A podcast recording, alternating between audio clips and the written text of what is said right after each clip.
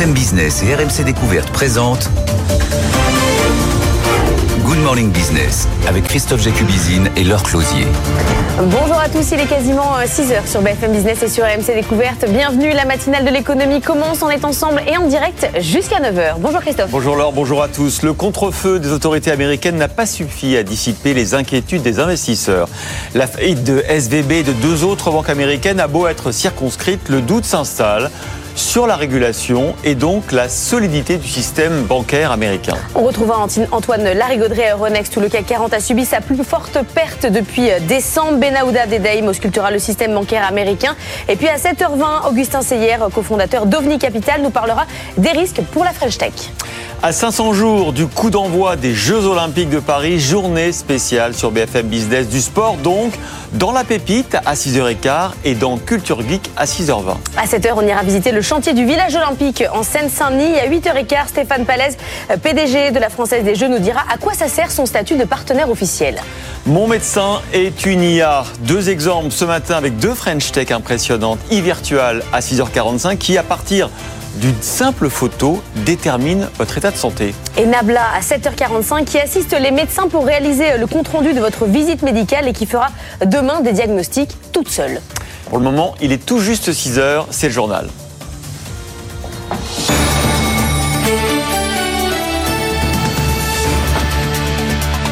Calm down. Calm down on se calme et regardez la réalité. Les banques et le système bancaire français n'est pas exposé à la SVB.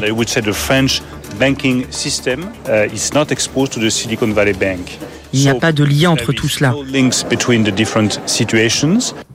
On se calme. Bruno Le Maire, la Banque de France, les déclarations pour rassurer les marchés se sont succédées hier pour dire notamment que les banques françaises et européennes n'étaient pas exposées à la faillite de SVB.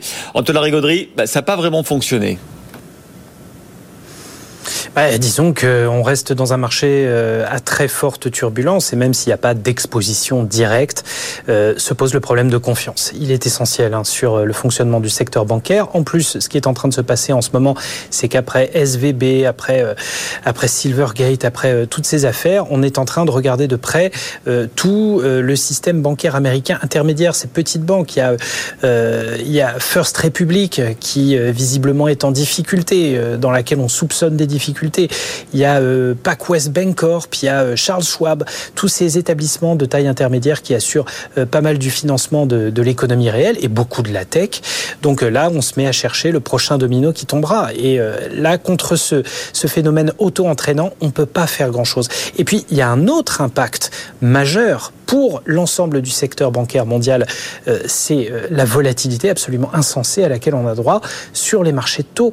Euh, hier, le 2 ans américain, le rendement du 2 ans américain est tombé comme une pierre au plus, enfin, c'est sa plus forte correction depuis le lundi noir de 1987. Ça veut tout dire, hein, ces effets techniques. Ça veut dire qu'il y a une perte de confiance, là, en ce moment, sur les marchés, une crise de confiance et surtout un retour du risque très, très marqué qui provoque des désordres, de très fortes corrections sur les taux d'intérêt, sans compter que maintenant, on se demande si les banques centrales pourront continuer à normaliser leur politique monétaire sans tenir compte de tous ces facteurs qui sont en train de miner le marché en ce moment. Merci Antoine, on se retrouve dans 10 petites minutes pour un point complet euh, sur les marchés. Et puis effet collatéral de la chute de SVB, c'est toute la filière des innovations vertes et du solaire qui se retrouve dans l'incertitude. Pourquoi Simon Tenenbaum vous explique tout ça? C'est un coup dur pour la Climate Tech. SVB est depuis 15 ans une des banques américaines les plus engagées dans la transition écologique. Avec plus de 1500 entreprises clientes dans les renouvelables et les technologies vertes, plus de 5 milliards de dollars engagés en prêts ou en investissement. Si ces entreprises vont pouvoir récupérer leurs fonds grâce aux mesures prises par Washington, la chute de SVB risque de créer un vide dans le financement de cette filière. La banque avait la réputation de soutenir des projets que d'autres ne jugeaient pas suffisamment rentables. Le photovoltaïque photovoltaïque est tout particulièrement concerné. SVB a par exemple financé Sunrun, le plus gros développeur de panneaux solaires résidentiels américains, et elle soutient près des deux tiers des parcs solaires communautaires aux États-Unis. Si d'autres établissements pourront sans doute se mobiliser pour remplacer SVB, cela prendra du temps, de quoi créer pas mal d'incertitudes au mauvais moment. Beaucoup d'entreprises du secteur cherchent en effet en ce moment à accélérer pour profiter du plan de subvention vert de l'administration Biden. Un deal à 43 milliards de dollars pour Pfizer. C'est la deuxième plus grosse acquisition de son histoire. Le groupe annonce donc le rachat d'une biotech américaine, Seagen, spécialisée notamment dans les traitements du cancer, Hélène Cornet. Voilà, et c'est pas une petite nouvelle puisque depuis 20 ans, elle développe en fait des thérapies euh, ciblées contre les cellules cancéreuses. C'est vraiment la pionnière de ce qu'on appelle les anticorps médicaments. Donc c'est un anticorps associé en fait avec euh, une chimiothérapie. Et tout l'intérêt de l'acheter aujourd'hui, c'est que sur les quatre traitements qu'elle a en portefeuille, trois ont déjà été validés par les autorités de santé américaines. Donc Pfizer gagne énormément de temps. Seagen, c'est vraiment une pépite qui a intéressé d'ailleurs d'autres laboratoires comme euh, Merck l'an dernier. Pfizer a distancé tous ses concurrents en mettant le paquet, 43 milliards de dollars. C'est l'une de ses plus grosses acquisitions derrière euh, Wyatt en 2009. Et c'est la poule aux œufs d'or selon le patron de Pfizer, qui a décidé vraiment de faire de l'oncologie le moteur de sa future croissance. Hélène, ces, euh, ces 43 milliards de dollars, ils viennent du Covid. C'est là d'où vient l'argent, on prépare l'avenir, mais en fait avec les maladies euh, des dernières années. C'est vrai que le, le, Covid a permis vraiment au groupe de se hisser au sommet avec 31 milliards euh, de bénéfices nets l'an dernier, 100 avec les milliards ARN de, de exactement 100 milliards de chiffres d'affaires. Il a même pris la tête du classement mondial des groupes pharmaceutiques, sauf que que voilà, les ventes de vaccins devraient baisser de 64% cette année, a prévenu euh, Pfizer, celle de la pilule anti-Covid de 58%, et qu'il faut bien trouver des médicaments qui prennent le relais. L'autre défi pour Pfizer, c'est de faire face à la perte de plusieurs de ses brevets. Plusieurs produits vont en effet tomber dans le domaine public d'ici euh, les dix prochaines années. Et du coup, c'est un véritable manque à gagner, estimé à 17 milliards de dollars. Pfizer a calculé que Seagen pourrait lui rapporter tout seul 10 milliards de dollars en 2030. Du coup, voilà, Pfizer a fait euh, de la croissance externe euh, le rôle de son moteur de sa croissance et poursuit ses emplettes. Et c'est d'autant plus facile que le marché s'est un petit peu retourné, que les biotech ont du mal actuellement à se financer. Hélène. En pleine chasse aux subventions, Volkswagen choisit le Canada pour une nouvelle usine de batterie. Il ne dit pas pour autant s'il enterre ou pas complètement ses plans en Europe. En tout cas, outre-Atlantique, l'usine se situera dans l'Ontario. Elle sera la première du genre sur le continent nord-américain. Et les batteries qui y seront fabriquées équiperont les véhicules assemblés dans l'usine Volkswagen basée en Caroline du Sud, profitant ainsi donc du label Made in America du Nord.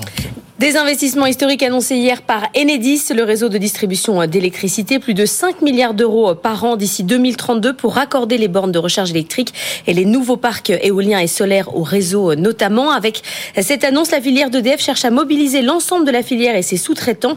Cela veut dire à tous, c'est parti, ça décolle, faites des usines, vous pouvez investir sereinement et embaucher.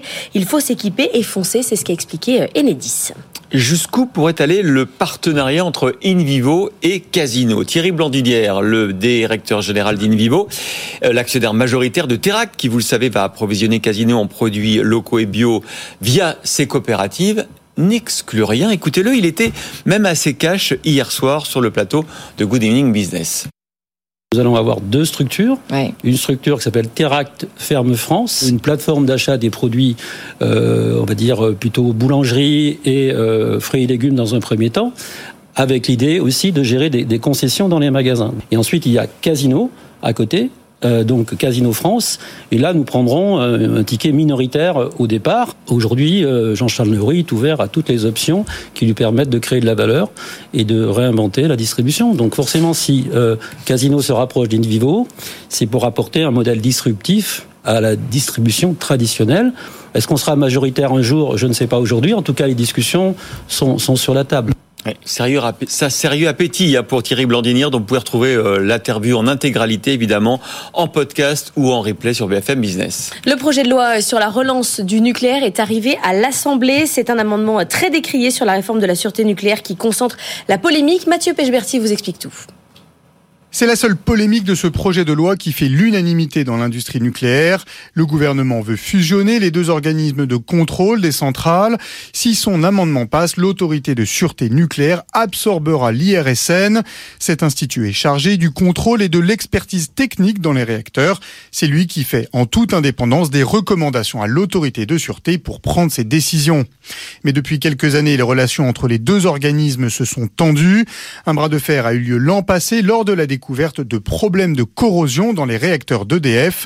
L'autorité de sûreté s'est sentie coincée par la position de l'IRSN qui suggérait une mise à l'arrêt immédiat des centrales pour les contrôler. La réforme du gouvernement lui donnera tous les pouvoirs pour décider seul et la plupart des experts de l'IRSN s'inquiètent déjà. Ils craignent que l'autorité ne prenne trop en compte les contraintes industrielles d'EDF pour l'approvisionnement en électricité au détriment de la sûreté. Et autre sujet de polémique, toujours dans l'énergie, c'est l'administration Biden qui approuve un projet pétrolier controversé dans l'Alaska. Le projet de Coconut Phillips réduit à trois zones de forage contre cinq initialement demandées. Les projets se feront sur des terres fédérales américaines, alors même que Joe Biden, en arrivant à la Maison Blanche, avait promis qu'il n'autoriserait désormais plus d'exploration pétrolière et gazière sur le sol américain. J-500 avant euh, les JO euh, aujourd'hui, journée spéciale sur BFM Business. Où en sommes-nous de la préparation de l'événement? On fera aussi un point sur le sponsoring. Figurez-vous qu'il manque un gros sponsor.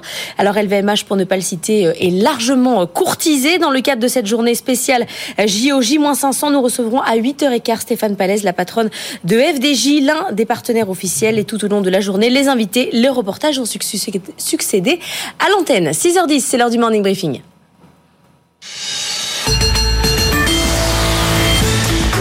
Bon Antoine, j'ose pas trop vous demander comment vous voyez la, journée qui se prépare parce qu'hier euh, les indicateurs nous laissaient entendre que ça se passerait plutôt bien et puis finalement non. On a une grosse journée noire sur les marchés. Donc je, je ne vous pose pas la question mais vous allez y répondre quand même. Bah oui, clairement. Euh, ce qui est clair, c'est que la volatilité reste très forte. Hein. L'indice VIX américain est du côté des 26-27 points désormais. Souvenez-vous, en septembre dernier, on était au-delà des 30. Hein. Donc euh, oui, la volatilité peut vite déborder à des vitesses spectaculaires. Pour le moment, euh, ça reste quand même maîtrisé. Ça devrait nous garantir des turbulences au moins pendant un bon moment, mais à très très court terme, on le voit, Wall Street termine doucement mitigé, un calme relatif revenu sur les marchés obligataires. Partout, on a l'impression d'avoir un peu un premier arrêt comme au rugby, hein, histoire de temporiser. Hier, le CAC a quand même perdu 3% en séance. On est passé légèrement sous les 7000 et depuis, les choses se sont un petit peu calmées. Cette barre des 7000 hein, qui semble avoir calmé un peu les esprits. Donc, on va espérer que ça tienne. Pour le moment, on est attendu en très très légère hausse, un peu comme hier à la même heure. Tout peut basculer hein, dans la première heure de cotation. Un coup d'œil du côté de l'Asie, ça reste quand même assez négatif. Donc, euh, grande, grande prudence, évidemment. Ouais, vous dites tout peut basculer dans la, dans la première heure comme hier. Euh, vous pensez qu'on a encore des marges à, la baisse? Mmh. Ah ben oui, en fonction euh, des flux de nouvelles, ça reste évident. Il faut quand même reprendre conscience qu'il y a encore quelques jours, le CAC 40 était sur des records historiques, avec un marché qui n'a pas arrêté de grimper depuis novembre dernier, et des vendeurs, des short sellers, qui n'avaient pas trouvé une seule occasion ces derniers mois de placer leur position. Donc là, l'occasion était vraiment trop belle vu les circonstances, et ils veulent faire payer le marché, ce qui en soi est un petit peu inquiétant, puisqu'on gagne encore 12% sur 6 mois hein, sur le CAC 40. Il y a de la marge pour faire payer le marché bien plus bas. Hein. Ça explique le gros volume de transactions hier à euh, quasiment 6 milliards d'euros d'actions échangées sur le CAC. On est sur le double d'une séance ordinaire de ces derniers mois. Ça explique aussi que les investisseurs aient besoin de se couvrir, qu'ils achètent des obligations. Ça fait baisser les taux très fortement. Euh, et puis, ça explique aussi le repli sur l'or, par exemple, qui bouge enfin des semaines que ce n'était pas arrivé. On repart sur des plus hauts de janvier, ainsi que, surprise, les cryptos qui signent des hausses spectaculaires. On en reparlera dans la chronique crypto, justement. Merci Antoine. JO, moins 500, c'est aujourd'hui. Et si on faisait un petit peu de sport dans la Morning Team, Laure Oui, on va faire du sport avec une pépite qui veut mettre des infrastructures un peu partout euh, au milieu des rues. Et puis Anthony Morel a des idées pour rendre la ville plus propre avant les JO. Il y a un peu de marge. Good Morning Business, la pépite.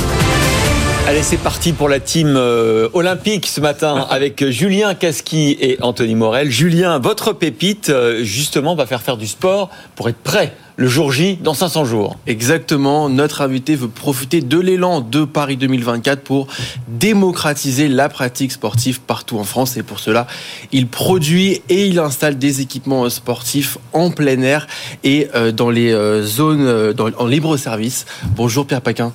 Bonjour, bonjour à tous. Vous êtes le fondateur d'Airfit et vous êtes un ancien champion de ski. Alors vous n'avez pas encore signé de partenariat officiel avec Paris 2024. C'est un peu cher, non? Mais vous souhaitez quand même compliqué. Vous souhaitez quand même capitaliser sur cet événement euh, mondial. On souhaite capitaliser et Paris 2024 souhaite également capitaliser sur cet événement parce que la, vision de Paris 2024 va au-delà de l'événement. Euh, Paris 2024 souhaite laisser un héritage euh, aux, aux, populations actuelles et à venir.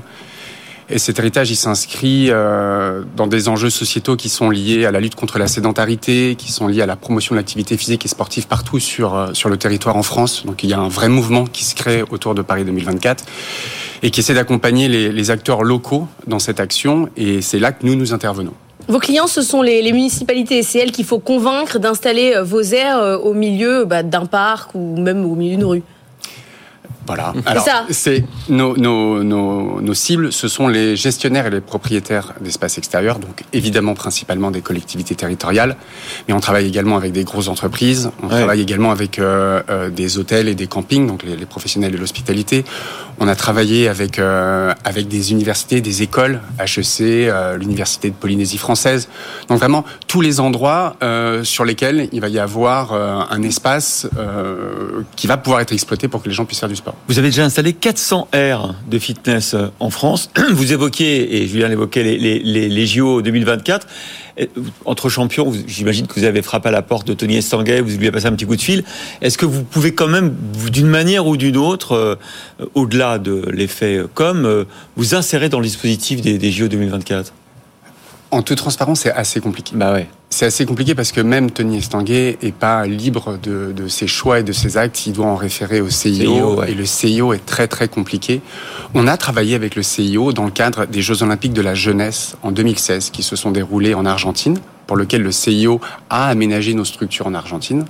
Même ça, on n'a pas pu communiquer dessus. Ouais, Donc euh, en fait, vous misez tout sur l'envie en fait, sur ouais. le fait de regarder du sport, ça va donner envie de faire du sport. Je on, oui, on pourrait dire ça, mais on, on, on mise surtout sur, euh, sur euh, une lame de fond qui est quand même euh, une prise de conscience des pouvoirs publics et, et, des gens en règle générale. Je pense qu'on est tous d'accord autour de cette table mmh. aujourd'hui pour dire que pratiquer une activité physique et sportive, hein, c'est pas uniquement euh, faire du sport en tant que tel, mais marcher, bouger régulièrement, c'est bon pour la santé. Au-delà de l'aspect physique, au-delà de l'aspect performance, je veux faire un, un, un, marathon. Il y a quand même une dimension euh, de santé et de bien-être qui aujourd'hui euh, met tout le monde d'accord. Une question du marathonien Anthony Morel. Ah oui, c'est vrai. ouais, alors je n'utilise pas encore moi les aires de fitness comme ça. Faut les décrire hein, quand même parce que effectivement on a donc des des, des agrès, euh, des, des, instruments ouais. de torture divers et variés. Alors ce qu'on voit sur les images derrière nous, très intéressant, c'est il y a des écrans aussi. Alors, moi, j'ai ouais. jamais vu ça sur les aires de fitness euh, autour de ouais. chez moi, même en extérieur. Donc comment est-ce que ça fonctionne D'une part, j'imagine qu'il y a un côté connecté, peut-être avec une appli, un coach virtuel qui se met en place. Et est-ce que vous n'avez pas peur qu'on les casse tout simplement? Parce que alors, c'était une vraie question. Donc, euh, donc cet équipement s'appelle l'Arena. Donc, c'est le, le, dernier équipement qu'on a, qu'on a sorti. On l'a sorti juste après le Covid. Et euh, il y a un lien. Le Covid a été un peu un catalyseur et un accélérateur pour nous. Euh, donc, pour plusieurs raisons.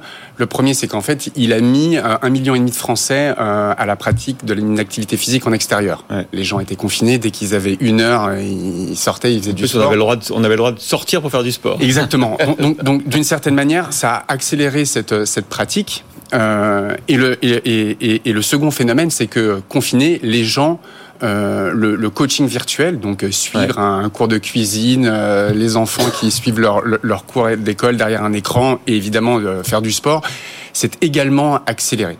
Et nous, on s'est dit, bah, nous, on est des spécialistes de l'aménagement sportif en extérieur. On va simplement mettre des écrans à disposition des gens en extérieur pour que les gens puissent suivre des, des cours virtuels. Ouais. Et, et, et d'ailleurs, les thématiques sont très larges. Euh, on a effectivement des activités physiques traditionnelles, mais on va s'attaquer, on va, on va s'attaquer. On va proposer des activités aux seniors, on va proposer des activités aux enfants. On sait que l'enjeu le, pour que les enfants euh, euh, bougent, pour les problèmes liés à l'obésité, etc., est, est, vital. Donc on va essayer de, de, rendre un peu le sport fun et sympa, et, et voilà. Et l'Arena en, en, est, est ce moyen-là. Julien, votre prochaine étape, c'est quoi pour vous euh... La prochaine étape, c'est alors on voudrait déjà capitaliser parce qu'on a, on a réalisé une très très bonne année 2022 euh, et accélérer euh, et développer notre, notre, notre croissance euh, en 2023 pour, pour s'imposer comme un acteur majeur sur, sur notre marché. Vous avez déjà levé 600 000 euros, j'ai vu. Oui, ouais. Et il, faut, il en faut, il en faut, il en faut plus. plus. Ah bon il en faut clairement plus. C'est 25 000 euros hein, le coût d'une aire. Ouais, entre 20 et 25 000 Mais c'est financé normalement par la collectivité ou l'entreprise, non? C'est financé par la collectivité et l'entreprise euh, pour, les, pour les usagers, bien ouais. évidemment. Mais par exemple, dans le cadre de, de l'ARENA, on a besoin de capex. Ouais. Il faut qu'on développe et qu'on produise beaucoup plus de contenu. Euh, il faut qu'on puisse avoir une force de frappe en France, mais aussi à l'étranger. On on bénéficie d'un équipement qui est innovant et qui n'existe pas aujourd'hui sur le marché. Donc il faut aller vite. Il y a une appli aussi Il y a aussi une appli, ouais. Airfit Airfit, tout simplement, gratuite. Ben voilà, allez sur Airfit. Merci Julien Casqui pour euh, cette pépite et puis on va continuer à faire du sport. Mais le problème des JO de Paris, c'est qu'il faudrait que la ville soit propre. C'est pas gagné. Mais heureusement, il y a Anthony Morel.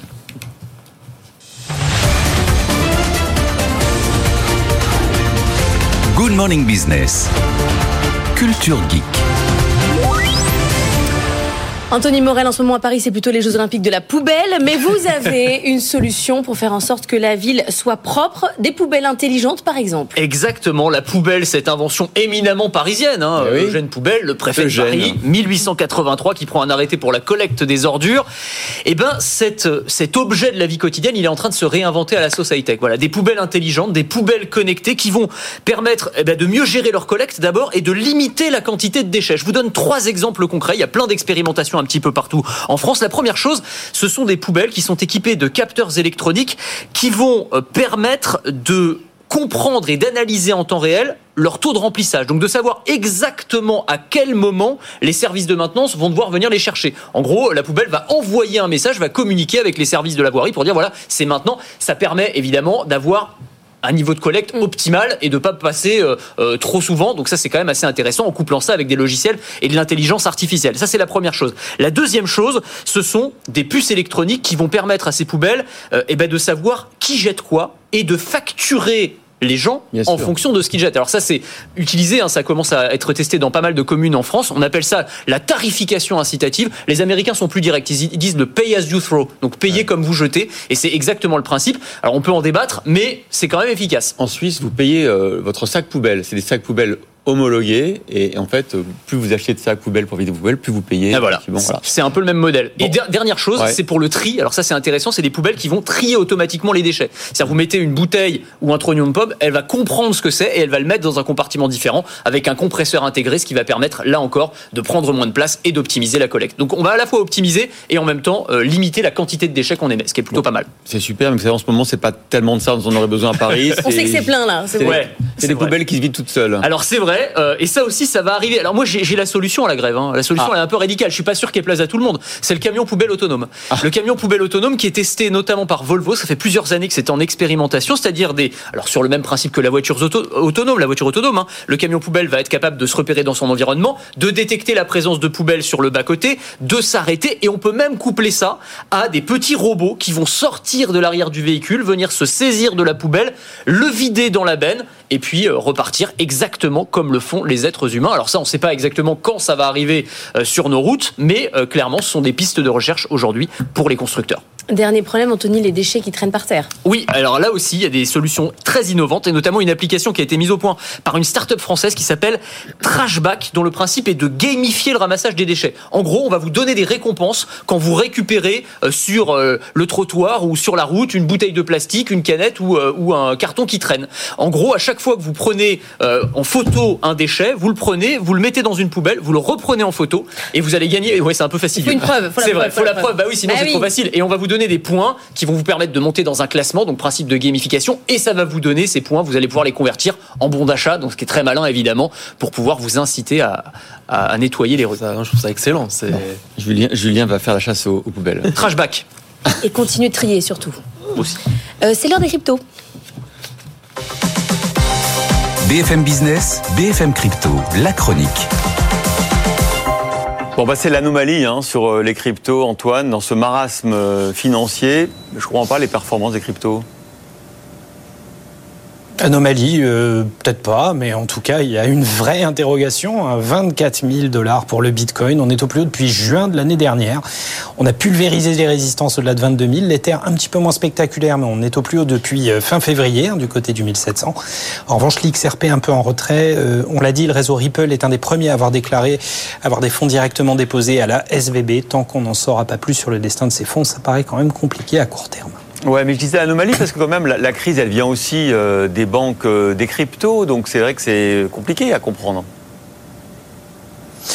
Ben, Disons déjà qu'il y a un sentiment de soulagement sur le marché des cryptos. Vous vous souvenez, hier, le, le Bitcoin était le premier à réagir en repartant nettement à la hausse après le placement euh, de la SVB sous cordon sanitaire. Les dépôts sont garantis, donc on est sûr que les développeurs de projets crypto, que les spécialistes des technologies blockchain, que les entreprises de paiement numérique, au moins, qu'elles soient touchées de près ou de loin par cette crise du financement, euh, au moins retrouveront leurs fonds d'une manière ou d'une autre. Ça, ça garantit la viabilité des projets et des dynamiques de développement. Si Janet Yellen et la FDIC avaient décidé de ne pas garantir les dépôts, là, c'était sans nul doute une catastrophe totale pour l'ensemble de l'écosystème et euh, sans doute une déflagration 100 fois plus importante que le scandale euh, FTX. Et puis, aussi étonnant que ça puisse paraître, au milieu de cette tourmente de marché qui rabat totalement la carte du risque en fonction des actifs, où les actions ont du mal à stopper la baisse, où les taux subissent une volatilité de dingue, eh bien, les actifs un peu primaires, décorrélés, retrouvent de l'éclat.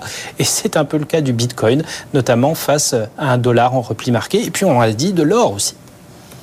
Voilà, c'est QFD avec Antoine Rigaudry. Dans un instant, le journal de 6h30, Laure. On va partir à la recherche du sponsor premium manquant pour les Jeux Olympiques. Je vous laisse la pub pour chercher. Un petit indice, ça commence par un L. A tout de suite.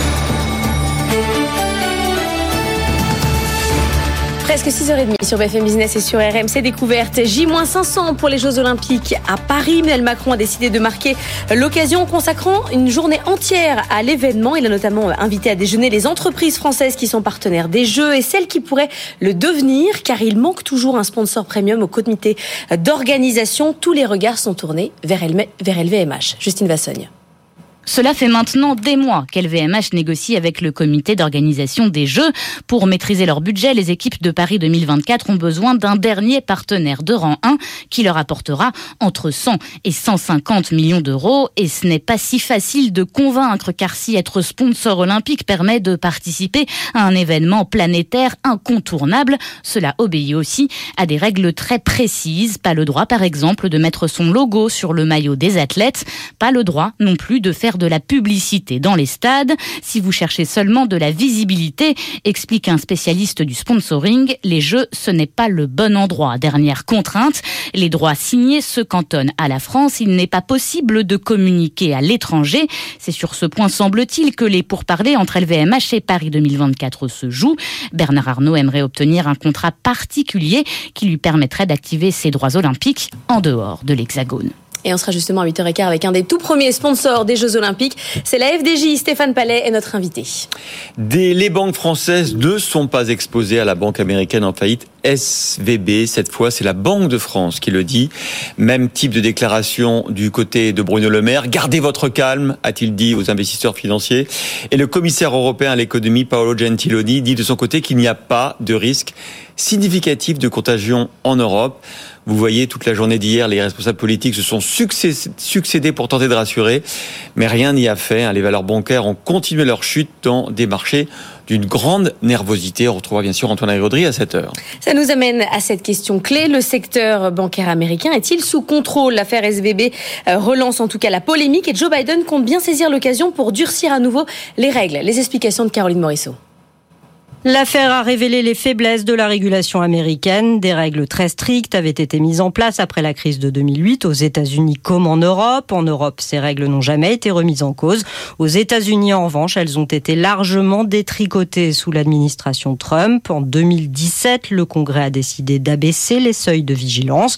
Depuis, seuls les plus gros établissements américains, ceux dont le bilan dépasse les 250 milliards de dollars, sont considérés comme systémiques et soumis à une surveillance très stricte c'est ce qui a permis à SVB, qui possédait 209 milliards de dollars d'actifs, de passer entre les mailles du filet. Tous les experts du secteur s'interrogent. Le bilan de SVB avait énormément grossi. En peu de temps, la banque avait placé cet argent sur des obligations d'État, mais n'était pas couverte contre le risque de remontée des taux. La Fed aurait dû voir et réagir, et c'est d'ailleurs ce qui alimente le mouvement de panique. Les investisseurs considèrent que si un établissement est passé sous les radars, alors d'autres échappent peut-être à la vigilance des régulateurs. La feuille de route de l'alliance AUKUS officiellement dévoilée par Joe Biden. Cette alliance, vous savez, qui réunit Américains, Britanniques et Australiens face à l'expansionnisme militaire chinois, selon les Américains. Ça passe d'abord par une importante commande de cinq premiers sous-marins nucléaires euh, par l'Australie, euh, au détriment, vous savez, des sous-marins français. Livraison attendue à partir de 2030. Les trois pays vont ensuite s'associer pour développer une nouvelle génération de submersibles qui seront produits, cette fois-ci en Australie.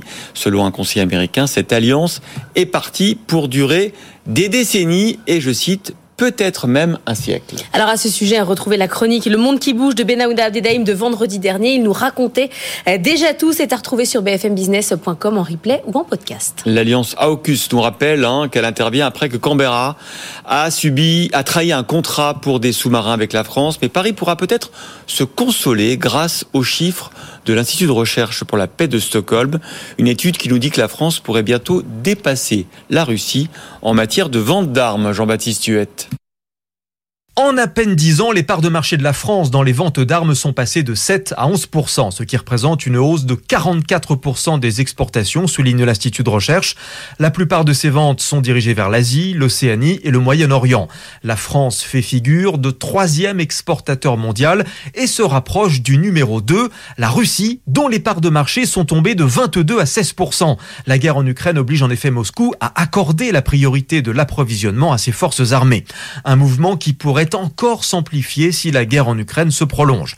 Pour Paris, c'est bien l'Inde qui représente un des principaux débouchés, puisqu'entre 2018 et 2022, New Delhi a capté 30% des exportations d'armes françaises, à tel point que la France est devenue le deuxième fournisseur en Inde devant les États-Unis. Au global, les États-Unis, la Russie et la France font partie du top 3 et ils creusent l'écart avec leurs poursuivants puisque la Chine, l'Allemagne et le Royaume-Uni ont fortement vu chuter leurs exportations d'armes. Cette semaine va à nouveau être marquée euh, autour de l'effervescence, autour de l'intelligence artificielle et de chat GPT. On attend en effet plusieurs annonces importantes avec euh, Baidu qui doit présenter la première réplique chinoise, tandis que côté américain, la version 4 de chat GPT pourrait être dévoilée. La bataille des IA, elle ne fait que commencer. Simon Tenenbaum. ChatGPT va-t-il provoquer un nouvel effet? Waouh L'excitation est à son comble dans la Silicon Valley. Un ingénieur de Microsoft a vendu la mèche. La version 4 de ChatGPT est imminente. On évoque une base de données encore plus large, une fonction pour passer de l'oral à l'écrit et surtout la possibilité de convertir du texte en images, en vidéo et même en morceaux de musique. La révolution se poursuit donc. Le pionnier Midjourney vient de dévoiler une nouvelle version de son générateur d'images avec des résultats confondants de réalité. Microsoft, de son côté, organise cette semaine une grande conférence sur le futur du travail avec l'intelligence artificielle. Mais les regards sont aussi tournés vers Baidu qui doit dévoiler Ernie Bot, le premier chat GPT chinois, sans accès aux puces les plus avancées.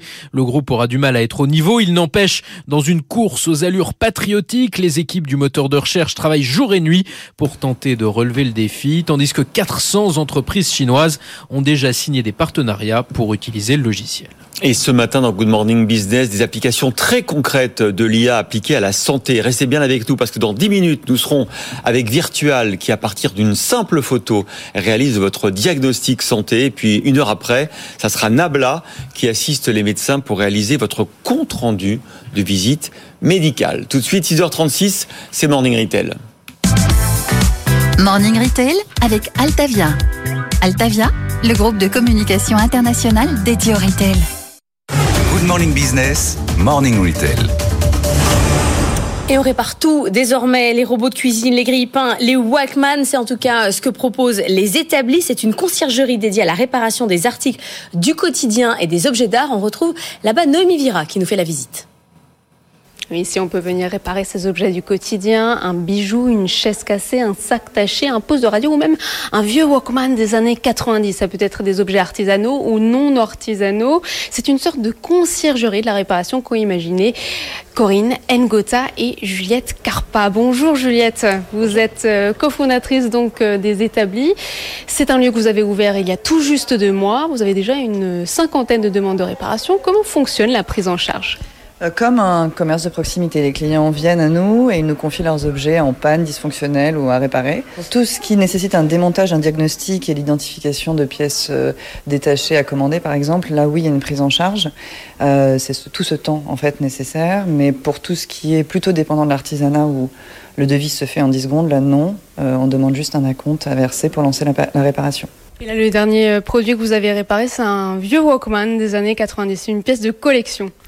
Oui, on est en cours de réparation. Il n'est pas encore tout à fait terminé, mais oui, c'est une pièce de collection qui a une forte valeur sentimentale pour le client. Parce que les cassettes de Swalkman ont enregistré euh, Lou Reed, euh, David Bowie, donc euh, impossible de racheter un, un objet avec autant de souvenirs. Est-ce que ces objets ensuite, ces réparations, elles sont garanties? Elles sont garanties trois mois pour tout ce qui est indépendant de l'artisanat. Sur 325 millions de tonnes de déchets chaque année, 30 millions de produits pourraient être réparés. C'est vrai que la réparation comporte de nombreux avantages. Oui, au-delà de ça, c'est un secteur qui concerne 100% des, Français. En fait, on a tous quelque chose à réparer chez soi, ou on aura quelque chose à réparer chez soi. Euh, donc, euh, le secteur est vaste. Il y a de la place pour tout le monde. Et, et, il y a une vraie demande. On a été lauréate du budget participatif de la ville de Paris, donc ça traduit bien un vrai besoin de la part des consommateurs. Et dans cet objectif de consommation responsable, les établis proposent également une boutique de vêtements de fabrication artisanale ou issus de filières éco-responsables, mais aussi un café qui est ouvert toute la journée et qui propose des produits faits maison. Merci Noémie. Tout de suite, on retrouve Lorraine Goubeau qui répond à vos questions. Good Morning Business, BFM Business avec vous. Question de Kevin ce matin à l'adresse avec vous bfmbusiness.fr. Quand on est élu au CSE, une formation est-elle prévue? Bien la réponse Kevin, c'est oui hein, dans les entreprises d'au moins 50 salariés tous les membres titulaires du CSE, hein, du comité social et économique, élus pour la première fois, vont bénéficier d'un stage, d'un stage de formation économique, stage qui peut durer jusqu'à 5 jours. Cette formation, elle est prise en charge par le CSE et il faut savoir que euh, le temps de cette formation ne vient pas s'imputer sur les heures de délégation, vous savez ce temps euh, consacré euh, pour les élus et il est considéré comme du temps de travail. Merci beaucoup Lorraine. Dans un instant, une French Tech incroyable qui permet juste avec un selfie de vous dire quelle est votre pulsation cardiaque et de vous faire un diagnostic. À tout de suite. Good Morning Business. French Tech. Et notre French Tech aujourd'hui nous promet la simplification dans le domaine médical. Gaël Constantin, bonjour, vous êtes le président d'e-Virtual, gros succès au CES pour votre, pour votre société. Vous permettez, grâce à un selfie, une vidéo, de regarder les paramètres vitaux. En quoi? En un clin d'œil. Alors, un petit peu plus qu'un clin d'œil, c'est 30 secondes, mais ouais. euh, c'est pas loin. Donc nous, en fait, chez iVirtual, on fait un système qui permet de mesurer les paramètres physiologiques d'une personne chez elle avec son smartphone ou son ordinateur en faisant un simple selfie vidéo d'une trentaine de secondes. Donc on mesure des paramètres cardio-respiratoires, donc fréquence cardiaque, fréquence respiratoire, des données de bien-être, le Tout ça avec une petite vidéo tout ça avec une vidéo de 30 secondes du ouais. visage et de la zone de la poitrine. On voit les mouvements du sang dans les capillaires de la peau. En fait, c'est de l'analyse du signal et de l'intelligence artificielle. C'est la peau qu'il vous faut. C'est vraiment à travers ça que vous voyez tout. Il nous faut de la peau. Donc ça marche aussi sur la main, sur une zone de corporelle où ouais. il y a de la peau. Si vous êtes là ce matin, c'est parce que vous venez de recevoir la certification CE, euh, ce qui est très important. Ça veut dire que c'est considéré comme faisant partie euh, de, du diagnostic médical. Alors en fait, on devient un dispositif médical ah ouais. depuis le 25 janvier dernier. Alors Cocorico, on est la seule société au monde hein, sur une douzaine de concurrents à être euh, marqué euh, dispositif médical. Et donc ça nous permet de nous intégrer dans le parcours patient. Voilà, là où d'autres faisaient juste un auto-selfie de check-up santé mais personnel, là on peut rentrer dans un parcours patient. C'est-à-dire, par exemple, quand on fait une, consultation vidéo avec un médecin, euh, il, ça peut être plugué sur le, le complètement sur le sur le sur le complètement. Le, on est en cours d'intégration là dans une dans cinq plateformes de téléconsultation ah, hein, en Europe parce que notre marché il est plutôt européen aujourd'hui. Et donc avant la téléconsultation, quand maintenant vous attendez cinq minutes euh, à rien faire, ben là on, on, en profitera pour prendre vos constantes vitales ah ouais. et le médecin les aura donc au démarrage de la téléconsultation. Ça c'est hyper impressionnant. Ouais. C'est hyper impressionnant. Vous n'étiez pas passé à côté au moment du CES. Non, on avait parlé au moment du CES parce qu'effectivement la promesse est folle, mais ce qui est hyper intéressant, c'est que sur les études cliniques qui ont été réalisées, enfin je parle sous votre contrôle, mais euh, vous avez fait une étude, je crois que c'était au CHU de Nancy, c'est ça? C'est ça. Ouais. Et que sur sur 1000 patients, l'outil avait un taux de précision de 95%, c'est ça par rapport à des outils médicaux traditionnels. Et ça, on est capable de le faire, j'allais dire, avec n'importe quel appareil photo et webcam, parce que je me dis, pour capter ces variations de la pigmentation, il faut, faut quand même avoir une optique incroyable. On peut le faire avec n'importe quel euh, téléphone. Oui, alors nous, en fait, on remonte sur des, euh, des smartphones qui ont 6 ans à peu près d'ancienneté, iPhone 6, voilà, c'est un peu le, ah, quand même, le bas ouais, niveau. Ça, ça. Euh, mais nous, en fait, on n'a pas besoin de trop de puissance de calcul, on récupère le flux vidéo, on le traite dans le cloud. Donc on a juste besoin d'une caméra, en fait, qui va extraire le flux vidéo, nous l'envoyer dans le cloud, on travaille chez OVH. Et comme ça, on transforme ça en données de santé. Alors, je vous remercie de nous mettre en avant. C'est sûr qu'au CES, on a eu un award, le marquage CE dans la foulée. Donc, ça nous a permis vraiment de se faire connaître hein, à l'international. Et alors, nouvelle euh, proposition euh, ça aussi, c'est génial. Avec Stellantis, vous allez déterminer l'état du passe du conducteur pour savoir s'il est en état euh, de, de conduire, s'il faut, euh, je sais pas quoi, lui mettre un électrochoc pour le réveiller. C'est quoi l'idée Alors complètement. Nous, on- alors juste pour faire l'histoire, on travaille avec PSA depuis 2014, la création de l'entreprise. Donc on est une vieille structure, une vieille start-up, on va dire, et euh, maintenant qui est devenue Stellantis. Donc nous, on va mesurer le bien-être à bord du véhicule et des données cardio-physiologiques pour permettre en fait à le- la voiture autonome de pouvoir réagir en fonction de l'état émotionnel de la personne et l'améliorer en fait. Et elle démarre ou elle démarre pas après euh, la Alors voiture non, on fait pas d'anti-démarrage euh, dû à ça. On n'est pas sur ces projets-là, mais on est plutôt dans le bien-être à bord et l'autorégulation en fait de, de l'unité de ventilation par rapport Ah oui, la aux données de bien-être. Et, et par exemple, les risques d'endormissement euh, au volant, vous, vous pouvez les détecter? Ah oui, non, on a travaillé 5 ans là-dessus avec Ah. PSA sur euh, détecter l'endormissement du Ouais. conducteur sur les phénomènes cardio-respiratoires. Et donc dans ces cas-là, vous, vous changez, par exemple, effectivement, comme le dit Laure, un gros coup de froid pour euh, réveiller. Ben, en fait, c'est l'idée. C'est l'idée de Ah rentrer ouais. dans des mécanismes comme ça, mais on est plutôt sur les véhicules du futur. C'est euh, de l'open innovation, hein, on appelle ça. Donc, on travaille conjointement avec le constructeur pour trouver les projets du futur de le- du véhicule autonome surtout. hein. C'est quoi les autres relais de croissance que vous travaillez donc là, j'imagine avec les plateformes de téléconsultation, comme le disait Christophe. Donc vous vendez sous forme de licence en fait votre logiciel. Tout à fait. Mais il y a plein d'autres applications. Donc la voiture, on en parlait. Mais c'est quoi l'accompagnement des personnes âgées à domicile Bah, On peut. On peut imaginer tout ce qui va être dans le, le lien entre le patient, le- la personne et le médecin ou la personne et un accompagnant. Donc tout ce qui est personne senior à domicile, maintien à domicile, mais aussi tout ce qui est bien-être. On travaille beaucoup dans le bien-être. On travaille pour la cosmétique aussi. Voilà. Donc c'est des sujets encore un peu confidentiels. Mais on a plein de sujets comme ça pour les assurances, les mutuelles, sur lesquels on peut intégrer. Et sur la téléconsultation, juste pour revenir d'un mot là-dessus, euh, parce qu'on a un peu l'impression qu'il y a des signaux contradictoires. On a eu un boom avec euh, au moment du Covid. Ensuite, il y avait eu cette, ce fameux amendement. Alors, je crois qu'il n'est pas passé finalement où on voulait euh, conditionner la téléconsultation au fait qu'on soit à côté d'un professionnel de santé, ce qui tuait complètement intérêt, le ouais. principe dans l'œuf.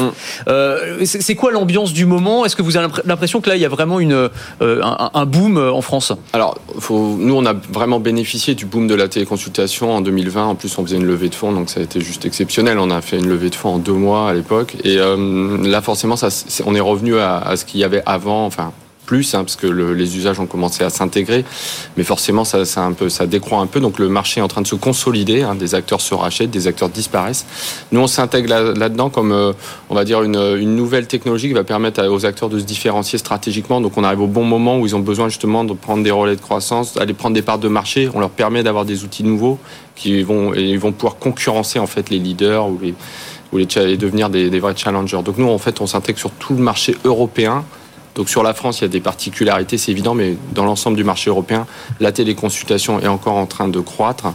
Et à l'échelle de la planète, forcément, elle répond à un vrai besoin, en fait, un besoin, manque de personnel soignant. Donc nous, on est là pour aider ce secteur-là. Vous avez euh, déjà levé euh, 2 millions et demi, c'est pas énorme par rapport au levé qu'on peut voir euh, aujourd'hui dans la French Tech. Est-ce que vous avez besoin d'une nouvelle levée? Et est-ce que vous allez rester en France ou est-ce que les États-Unis euh, vous, vous ouvrent les bras? Alors on a pas mal de contacts avec des boîtes américaines, forcément, hein, des grosses sociétés qui nous regardent. Maintenant qu'on est CE, on est devenu la seule société au monde à être marquée. Donc euh, forcément, les gros acteurs américains nous regardent. Nous, on est, on est français, on veut rester en France. Euh, on va refaire une levée de fonds qui est déjà démarrée pour cette année. Euh, L'idée, c'est quoi? C'est euh, de pouvoir justement aller chercher le marquage américain, partir là-bas sur le marché pour croître aussi là-bas, mais aussi en Europe, bien évidemment. Anthony Euh, rapidement, on, on a parlé de, de votre business B2B parce que c'est ça aujourd'hui. Est-ce qu'on peut penser à une application B2C C'est-à-dire que moi, je pourrais avoir une application qui, sur mon téléphone qui, effectivement, en 30 secondes, me donne une sorte de pré-diagnostic et qui me dise va voir le médecin, va pas voir le médecin. ce genre de Euh, bah alors c'est complètement des usages qu'on peut adresser. Nous on le fait pas maintenant, c'est pas notre volonté, c'est pas le même marché. Par contre, vous aurez accès à ces outils-là dans toutes vos bonnes plateformes de téléconsultation assez rapidement. Donc elles vont aussi vous faire revenir comme ça pour faire de la mesure euh, d'auto-mesure. Euh, je vous propose, Gaël Constantin, de rester dans les couloirs là pendant une heure parce que, un, vous allez pouvoir faire des affaires. Un, vous pouvez trouver peut-être un, un nouveau financeur puisqu'on reçoit OVNI Capital à 7h20. Et puis à 7h45, peut-être un client, puisque euh, on va recevoir le, le président et cofondateur de Nabla, que vous savez, que vous connaissez bien. Et vous pourriez, à mon avis, marier les deux technologies. Nabla qui permet aux médecins euh, de rédiger un diagnostic et des ordonnances avec l'intelligence artificielle. Peut-être qu'en plus, si on rajoute la brique vidéo, euh, Alors, on a déjà été, business ouais. ici. Ouais, On on a fait du déjà été en contact avec Nabla en effet, oui. Ah, ça m'étonne pas. Bon, bah écoutez, merci, Merci beaucoup. à vous, en tout cas. Courrier virtuel d'avoir été sur ce plateau ce matin dans la French Tech. Tout de suite, c'est Benaoud Abdedaïm. Good Morning Business, le monde qui bouge. Benahouda, il n'aura pas fallu attendre longtemps pour qu'aux États-Unis, démocrates et républicains se renvoient euh, la responsabilité politique de la crise bancaire qui est, en cours. Alors comment le, pouvoir en place regarde cette crise? Avec une campagne présidentielle à un horizon qui se rapproche maintenant, les démocrates redoutent de se voir imputer une débâcle financière qui serait perçue à l'image de celle d'il y a 15 ans. Le, la porte-parole de la Maison-Blanche l'a donc martelé hier. Ce n'est pas 2008 et ce n'est pas un renflouement, mais cette double affirmation n'a pas que pour objet à court terme de se défendre. Elle vise euh, tout autant à conjurer une reprise de mouvements en profondeur au sein de la société américaine de ceux qui ont conduit en 2016 à hisser une droite euh, de rupture totale. Un quotidien démocrate pose alors euh, dans ces termes l'alternative. Dans quel sens, au sein de chacun des deux partis, va souffler le vent populiste? Il s'agit donc pour les démocrates de présenter la conduite de cette affaire comme ne répondant qu'aux intérêts de l'Amérique laborieuse. Face à un ancien ministre des Finances issu de son parti qui assène que ce n'est vraiment pas le moment de s'alarmer des conséquences de sauvetage de banques. Un sénateur démocrate récuse le statu quo qui voudrait, dit-il, que le renflouement des riches soit une politique regrettable mais saine, tandis que le renflouement des pauvres relèverait d'un socialisme dangereux. Alors, comme l'écrit une lettre d'information à Washington, la présidence et son camp ont les yeux rivés sur un juteux coupable, je cite. L'ex-président Donald Trump qui, en 2018, a fait annuler des pans entiers de la législation de supervision votée en 2010, ce qui a allégé, rappelons-le, les contraintes de régulation pour les établissements moyens du type Silicon Valley Bank. Il y a moins de deux semaines encore, l'élu hum, d'opposition républicaine le plus influent au sein du comité bancaire du Sénat a adressé une lettre au président de la Réserve fédérale, la Banque centrale, l'exhortant à se conformer à cette réforme de 2018 et à ne pas relever les exigences de capital pour les banques de taille moyenne. Bon, effectivement, euh, ça peut être euh, effectivement un biais dans le, dans le camp euh, républicain Comment se défend euh, de les républicains? D'abord en rappelant euh, bien aux démocrates que 17 de leurs sénateurs s'étaient joints en 2018 à leurs 50 collègues républicains qui ont voté cet allègement des contraintes réglementaires. C'est donc l'aile démocrate centriste qui a permis au précédent pouvoir républicain de largement légitimer la remise en cause de l'architecture de régulation bâtie après la crise de 2008. Mais politiquement, ce rappel ne saurait suffire. Alors des républicains entreprennent de relier ce qui survient à un excès, disent-ils, de dépenses publiques qui a déclenché un dérapage de l'inflation, forçant la Réserve fédérale à renchérir lourdement l'olé de l'argent, ce qui a déstabilisé des établissements aux fondations fragiles comme SVB. La deuxième lame de cette contre-offensive républicaine est d'ordre idéologique. Si cette banque s'est écroulée, c'est parce qu'elle aurait été distraite, comme nombre d'autres protagonistes de la finance américaine, par des critères d'équité, de diversité et de développement durable. Le président républicain de la commission de surveillance de la Chambre des représentants attribue ainsi la chute de SVB à ses investissements ESG, c'est-à-dire en fonction de critères environnementaux, sociaux et de gouvernance. C'est un peu gonflé, non? Mais vous allez voir le, le raisonnement. Pour lui, les conséquences, on a là les conséquences d'une mauvaise politique démocrate qui a fait de cet établissement l'un des plus euh, woke, je cite, encore une fois. Une autre élue républicaine, en pointe, vraiment en pointe, parmi ceux qui comptent ramener Donald Trump à la Maison-Blanche, a aussi recours à ce concept de dénigrement qui va structurer la campagne présidentielle. Les imbéciles, dit-elle, qui dirigeaient cette banque étaient woke et ont fait failli faire faillite, mais les démocrates et la Fed sont intervenus pour s'assurer que leur donateur woke de la SVB ne sombrerait pas. Fin de citation. Avec 2024 en vue, on peut donc penser que ce n'est que le début d'un combat politique acharné sur les décombres d'une banque quasi inconnue. On commence un peu à entendre n'importe quoi. Hein. Bon, même s'ils finançaient le solaire, et d'ailleurs ça sera un des sujets du journal de 7 heures. Vous voyez, vous leur donnez des arguments. Ah bah voilà, on reviendra euh, largement évidemment sur la faillite de SVB et ses conséquences. À tout de suite. BFM Business et RMC Découverte présentent Good Morning Business avec Christophe Jacubizine et Laure Closier. 6h59 sur BFM Business et sur RMC Découverte. Bienvenue si vous nous rejoignez. La matinale de l'économie continue. On est ensemble en direct jusqu'à 9h. Le contre-feu des, autorités américaines n'a pas suffi. J'arrive pas. Le contre-feu des autorités américaines n'a pas suffi à dissiper les inquiétudes des investisseurs. La faillite de SVB et de deux autres banques américaines a beau être circonscrite, le doute s'installe sur la régulation et donc sur la solidité du système bancaire américain. On va retrouver euh, Antoine Larigauderie à Euronext où le CAC 40 a subi euh, hier sa plus forte perte depuis euh, décembre. Nicolas Dose va ausculter la crise et nous dire ce qu'il en pense. Et puis à 7h20, Augustin Seyer, cofondateur d'OVNI Capital, nous parlera des risques pour la French Tech. Et puis à 500 jours du coup d'envoi des Jeux Olympiques de Paris, journée spéciale sur BFM Business. Du sport donc toute la journée et de l'économie et du business, Business 2024. Et puis des travaux aussi parce que dans un instant, on va aller visiter le chantier du village olympique en Seine-Saint-Denis. Et puis à 8h15, Stéphane Palaise, PDG de la Française des Jeux, nous dira à quoi ça sert d'être sponsor officiel. Mon médecin est une intelligence artificielle. À 7h45, Nabla assiste les médecins pour réaliser le compte-rendu de votre visite médicale et demain fera sans doute toute seule le diagnostic. 7h pile, le journal.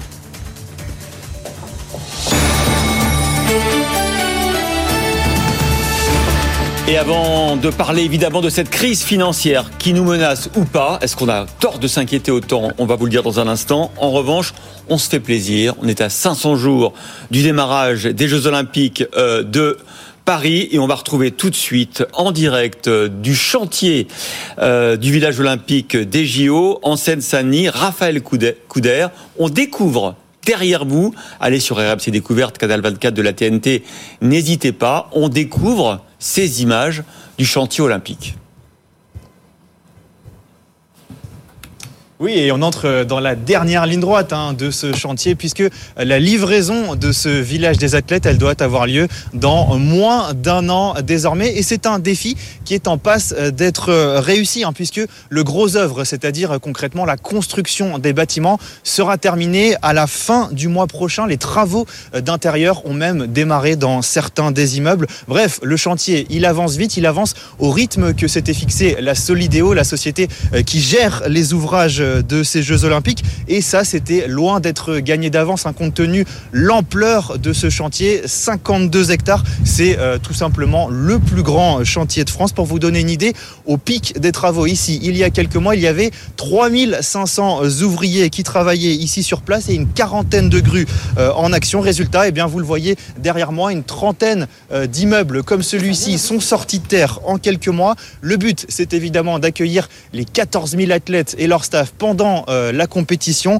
Et puis après, après les Jeux Olympiques, eh bien, ce village, il va se transformer en un quartier euh, résidentiel et de bureaux. Ça, c'est ce qu'on appelle l'héritage du projet. Ici, on pourra accueillir 6000 nouveaux habitants et 6000 salariés. Merci Raphaël Couder. C'est très impressionnant ces images de ce village sorti de terre, ce village, cette ville sortie de terre. On se croirait en Chine. On viendra avec vous à 8 heures pour d'autres images. Et puis tout au long donc, de cette journée spéciale sur BFM Business, JO, moins 500, des invités. À 8h15, on sera avec euh, la patronne de la Française des Jeux, l'un des partenaires officiels. Et tout au long de la journée, des invités, des reportages se succèdent à l'antenne. On se calme. Voilà ce qu'a répété euh, Bruno Le Maire hier. Même message de la part de la Banque de France. Les déclarations pour rassurer les marchés se sont succédées hier pour dire que les banques françaises n'étaient pas du tout exposées à la faillite de SVB. Antoine Larigauderie, ça n'a pas vraiment fonctionné hier sur les marchés.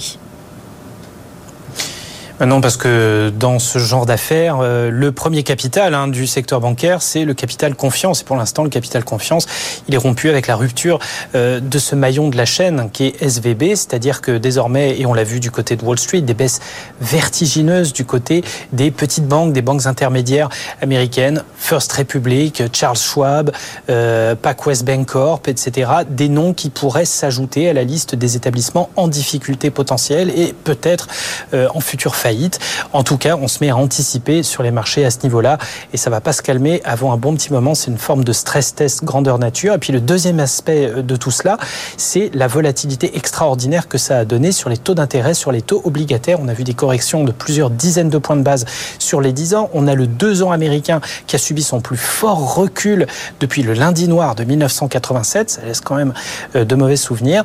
Et toute cette agitation sur les taux, ben, ça fait dire euh, aux investisseurs, premièrement, que tout le monde est en train de se chercher des achats de couverture à travers les obligations souveraines. Et puis, conséquence induite, est-ce que les banques centrales vont être capables de relever leurs taux comme c'était prévu face à ce contexte exceptionnel? Ça fait beaucoup de questions, il faut y répondre avant la fin du mois. Oui, ça fait beaucoup de questions. Autre question, à quel moment on panique C'est la question à laquelle euh, va tenter de répondre Nicolas Dose dans 5 minutes. Et puis effet collatéral de la chute de SVB, c'est toute la filière des innovations vertes et du solaire qui se trouve dans l'incertitude car cette banque les finançait. Ça d'ailleurs met du moulin, euh, ça rajoute de l'eau au moulin euh, des républicains qui disent que c'était une banque woke. C'est ce que nous a dit Benahouda tout à l'heure. Simon Tenenbaum nous explique.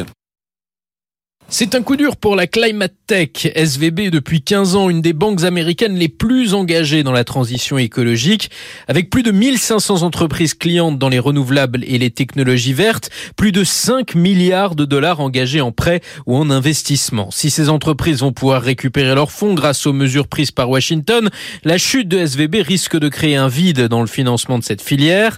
La banque avait la réputation de soutenir des projets que d'autres ne jugeaient pas suffisamment rentables. Le photovoltaïque photovoltaïque est tout particulièrement concerné.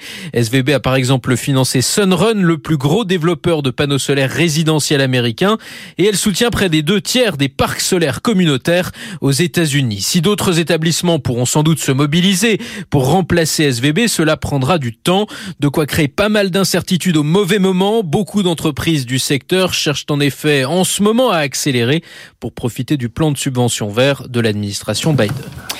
Un deal à 43 milliards de dollars pour Pfizer. C'est la deuxième plus grosse acquisition de son histoire. Le groupe annonce donc le rachat d'une biotech américaine, Sigen, spécialisée notamment dans les traitements du cancer, Hélène Cornet. Voilà, et c'est pas une petite nouvelle puisque depuis 20 ans, elle développe en fait des thérapies euh, ciblées contre les cellules cancéreuses. C'est vraiment la pionnière de ce qu'on appelle les anticorps médicaments. Donc c'est un anticorps associé en fait avec euh, une chimiothérapie et tout l'intérêt de l'acheter aujourd'hui, c'est que sur les quatre traitements qu'elle a en portefeuille, trois ont déjà été validés par les autorités de santé américaines. Donc Pfizer gagne énormément de temps. Seagen, c'est vraiment une pépite qui intéressait d'ailleurs d'autres laboratoires comme euh, Merck l'an dernier. Pfizer a distancé tous ses concurrents en mettant le paquet, 43 milliards de dollars. C'est l'une de ses plus grosses acquisitions derrière euh, Wyatt en 2009.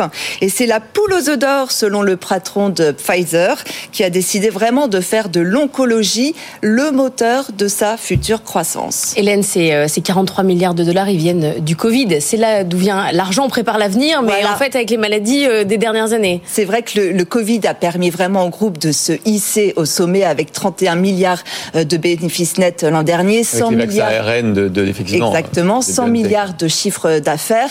Il a même pris la tête du classement mondial des groupes pharmaceutiques. Sauf que voilà, les ventes de vaccins devraient baisser de 64% cette année, a prévenu euh, Pfizer, celle de la pilule anti-Covid de 58%, et qu'il faut bien trouver des médicaments qui prennent le relais. L'autre défi pour Pfizer, c'est de faire face à la perte de plusieurs de ses brevets. Plusieurs produits vont en effet tomber dans le domaine public d'ici euh, les dix prochaines années. Et du coup, c'est un véritable manque à gagner, estimé à 17 milliards de dollars. Pfizer a calculé que Seagen pourrait lui rapporter tout seul 10 milliards de dollars en 2030. Du coup, voilà, Pfizer a fait euh, de la croissance externe euh, le rôle de son moteur de sa croissance et poursuit ses emplettes. Et c'est d'autant plus facile que le marché s'est un petit peu retourné, que les biotech ont du mal actuellement à se financer. En pleine chasse aux subventions, Volkswagen choisit le Canada pour une nouvelle usine de batteries.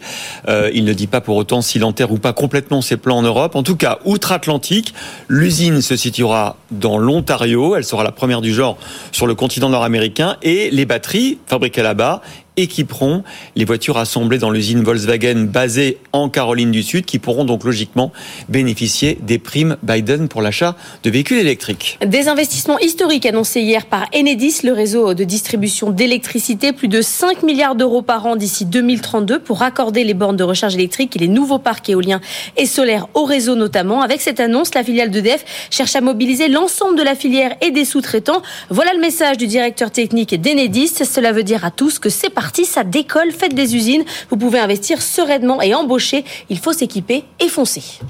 Thierry Blandinière, le nouveau partenaire de Casino, a beaucoup d'ambition. Si j'étais Jean-Charles Noiraouri, je m'en méfierais. En tout cas, il était notre invité hier à l'antenne de BFM Business, puisque vous savez qu'il est l'actionnaire majoritaire de Terac, qui va approvisionner Casino en produits locaux et bio via ses coopératives. Quant à la suite, écoutez-le, il n'exclut rien. Nous allons avoir deux structures. Une structure qui s'appelle Teract Ferme France, une plateforme d'achat des produits, euh, on va dire plutôt boulangerie et euh, fruits et légumes dans un premier temps, avec l'idée aussi de gérer des, des concessions dans les magasins. Et ensuite, il y a Casino à côté, euh, donc Casino France.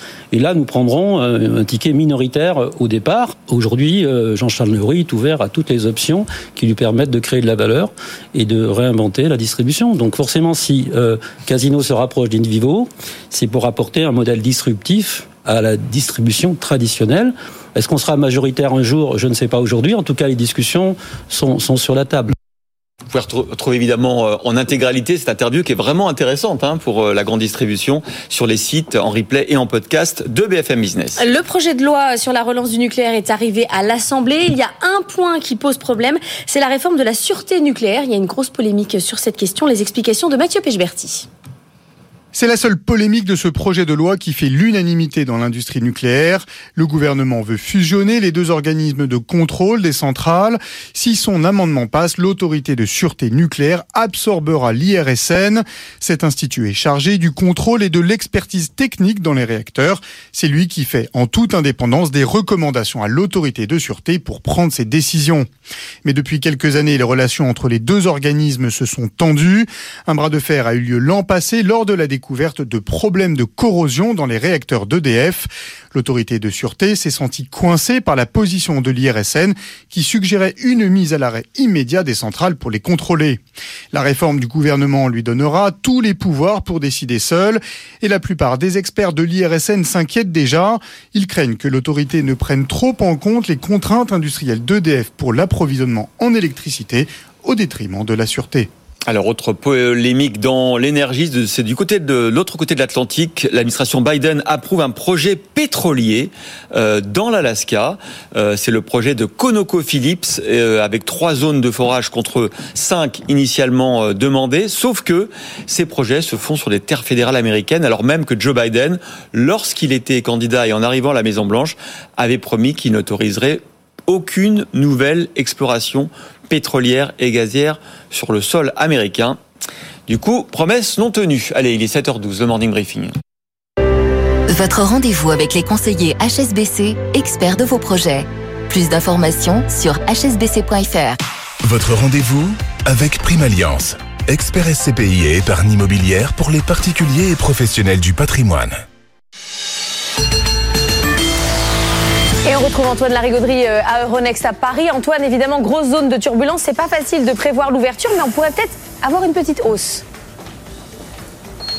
Oui, on va essayer de, croire à une petite stabilisation parce que clairement la volatilité reste forte. L'indice VIX américain est du côté des 26-27 points. Euh, donc de la turbulence, on va en avoir encore pour un bon moment, mais à très court terme, on le voit, Wall Street termine doucement mitigé, un calme relatif revenu sur les marchés obligataires. Partout, on a l'impression d'avoir une sorte de, coup d'arrêt à cette, à cette très forte volatilité. Hier, le CAC a quand même perdu 3% et passé légèrement sous les 7000. Et justement, ça a eu l'air de, calmer tout le monde depuis on est, on est remonté un petit peu. Donc on va espérer que ça tienne. Pour le moment, très légère hausse effectivement attendue, mais tout peut basculer dans la première heure de cotation. Il va falloir être vigilant. Un coup d'œil du côté de l'Asie, ça reste quand même assez négatif. Donc prudence évidemment. Ça veut dire Antoine qu'on en a encore un peu sous le pied pour une éventuelle correction? Oui, en fonction des, flux de nouvelles, ça reste évident. Il faut, quand même reprendre conscience qu'il y a encore quelques jours, le CAC était encore sur des records historiques, avec un marché qui n'avait pas arrêté de grimper depuis novembre dernier, et des vendeurs, des short-sellers qui étaient coincés et qui n'avaient pas trouvé une seule occasion ces derniers mois de placer leur position. Là, l'occasion est quand même trop belle vu les circonstances et ils veulent faire payer le marché, ce qui en soi est un petit peu inquiétant. On gagne encore 12% sur 6 mois. Il y a de la marge pour faire payer le marché bien plus. Ça explique le gros volume de transactions hier à 5,9 milliards d'euros d'actions échangées sur le CAC. On est sur le double d'une séance ordinaire de ces derniers mois. Ça explique aussi les investisseurs et leur besoin de se couvrir, qu'ils achètent des obligations, ça forcément ça fait baisser le rendement. Et puis euh, d'autres actifs comme l'or par exemple, qui bougent enfin des semaines que c'était pas arrivé. On repart sur les plus hauts de février. Ainsi, surprise, que les cryptos avec un bitcoin qui repasse le cap des 24 000 dollars.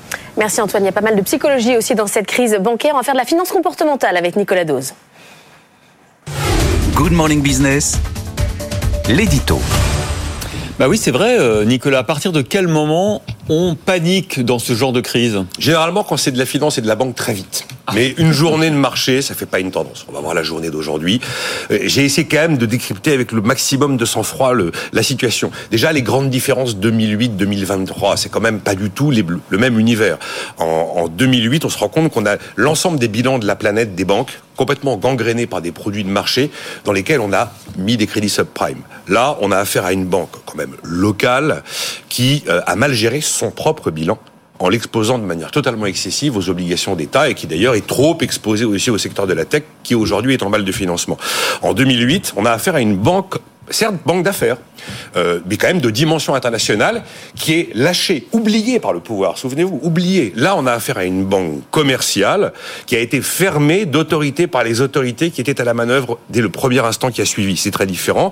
Et en 2008, on a une banque qui tombe parce qu'elle a prêté de manière excessive à l'ensemble de l'écosystème de l'immobilier. Et là, on a une banque qui tombe parce qu'elle a un bilan qui est encore une fois trop exposé à des produits qui vivent très mal les hausses de taux.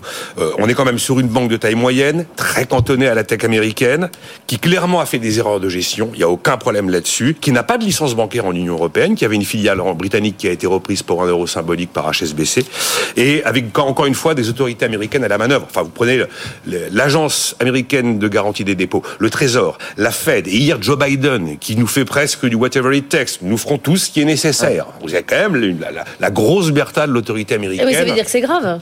Mais j'ai pas dit que c'était pas grave. C'est une banque de 210 milliards de dollars euh, de bilan. C'est une banque avec 35 000 clients. C'est une banque dans laquelle vous avez la moitié des startups des États-Unis, à peu près de la Silicon Valley, quasiment tous les fonds qui ont des comptes chez SVB, notamment OpenAI qui assure le succès de ChatGPT. On n'est pas sur un tout petit épiphénomène bancaire. On est sur quelque chose de sérieux.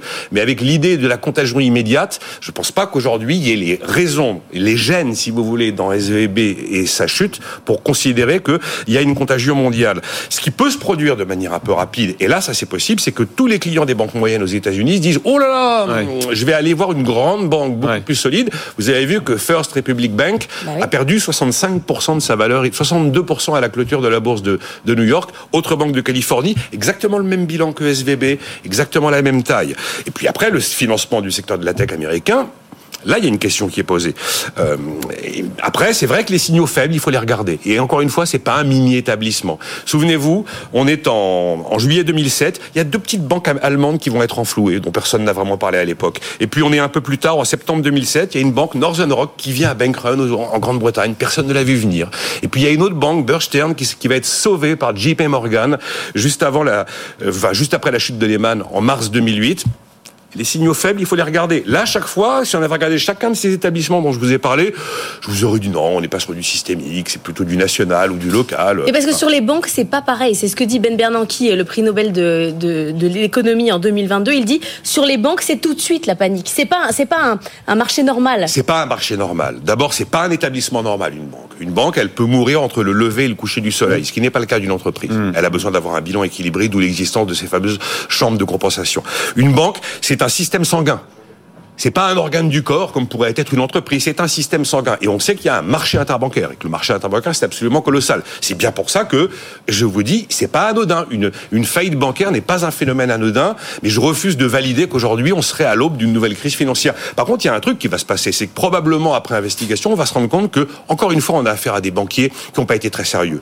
Et là où les autorités américaines vont avoir un petit problème, c'est qu'on va dire oui, on, oui, on va peut-être sauver les dépôts. Alors il faut encore une fois, il faut sauver les banques, mais il faut pas sauver les banquiers. Et on a fait les deux en 2008. Et ça, ça a été une erreur aussi, notamment vis-à-vis de l'opinion. Maintenant, il y a quand même le seul truc systémique dans l'histoire, c'est qu'on voit ce que produit une hausse des taux très rapide et très forte sur un marché obligataire. Là, vous avez un cas pratique.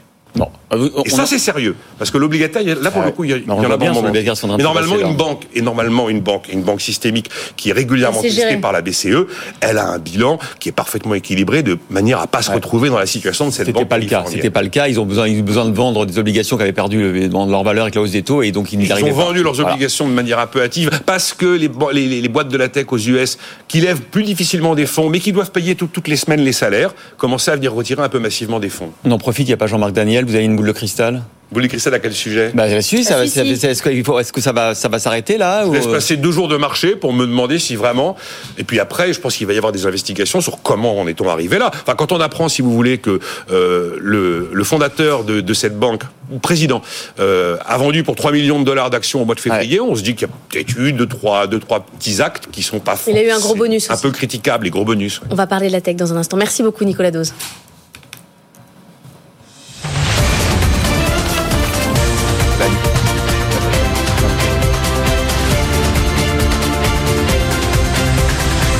Jusqu'à 9h, Good Morning Business. Il est 7h20. Quelles conséquences, notamment pour la tech française? Nous sommes avec Augustin Seyer, cofondateur et directeur général d'OVNI Capital. Bonjour. Bonjour. Alors, on le voit, la tech américaine est sans doute menacée dans son financement parce qu'une des grosses banques euh, euh, disparaît et que forcément, il va y avoir beaucoup plus de prudence. Est-ce que vous avez redouté une contagion sur l'écosystème français ou est-ce que, comme Bruno Le Maire, vous dites dans de panique alors, euh, je ne redoute pas de contagion pour la France. En fait, je redoute même pas, mais je pense que Nicolas en a un peu parlé à l'instant, de contagion même aux États-Unis. Ah Regardez, ils finissaient avec First Republic Bank. En pré-marché, ils sont up 15% euh, ce matin. 60% hier quand même. Ils ont perdu 60% hier, mais c'est un marché qui est pas rationnel. Quand on regarde en fait euh, First, euh, quand on regarde Silicon Valley Bank, on avait la moitié du bilan dans un seul type d'obligation, ouais. qui s'est pris une paume. Ils ont dû vendre. En fait, c'est c'est une erreur, c'est une, erreur euh, de débutant, Silicon Valley Bank, c'est une erreur de gestion. C'est bien. Si on repart en fait à la jeunesse de ce qui s'est passé et en quoi c'est complètement différent de la France. En 2020, euh, Silicon Valley Bank gère 50 milliards, enfin de dépôts de clients. Ils sont passés à plus de 185 milliards en deux ans. Pourquoi? Vous l'avez vu, moi je travaille en venture capital. Entre 2021 et 2022, il y a une explosion des levées aux États-Unis, en France également. Euh, cette explosion a fait que c'est les dirigeants de la Silicon Valley Bank se sont dit bah, où est-ce qu'on va mettre ces 133 milliards là maintenant? Et au lieu de le mettre dans des bons du trésor de 3-4 mois, ils l'ont mis dans des bons du trésor de, de deux ans, je crois. Ouais, c'est ça. Et donc en fait, c'est assez simple. Le concept d'obligation, si les taux d'intérêt montent, évidemment que pour que ces obligations soient intéressantes, il faut baisser le prix. En France, et je reviens là-dessus, pourquoi le, le, les, les, les dépôts sont passés de 50 à 183 milliards? Parce que comme vous l'avez dit, comme on le répète, il y a 50% des startups qui banquent avec Silicon Valley Bank. En France, il n'y a aucune banque qui a le monopole de ça. Moi, je regarde mes, mes startups. Ouais. Il y a du HSBC, il y a du Société Générale, il y a, du, il y a de tout. Est-ce que c'est pour retour, alors pour, à l'inverse, est-ce que ça peut être une opportunité? Est-ce que le fait que quand même le système américain, il va quand même falloir quelques mois pour qu'il s'en remette, parce qu'il y aura plus de prudence de la part des investisseurs, les valos qui avaient commencé à dégringoler, euh, ça va pas s'inverser tout de suite. Est-ce que du coup, effectivement, considérer qu'en Europe, on peut en profiter? Là, on a une sorte de course technologique hein, entre l'Europe et les États-Unis. Est-ce que, bah, est-ce qu'elle peut nous profiter au sens où nous, on va continuer à alimenter le système de, de la tech? Je suis pas si sûr. Ah. Je, je pense que les Américains sont très forts. Euh, dans la nuit, enfin, il y avait plusieurs investisseurs connus, les General Catalyst, les Kozla, André Senorovic qui essayait de créer un consortium ensemble pour racheter la Silicon Valley Bank. Il y a une vraie force là-bas, enfin de d'entrepreneuriat.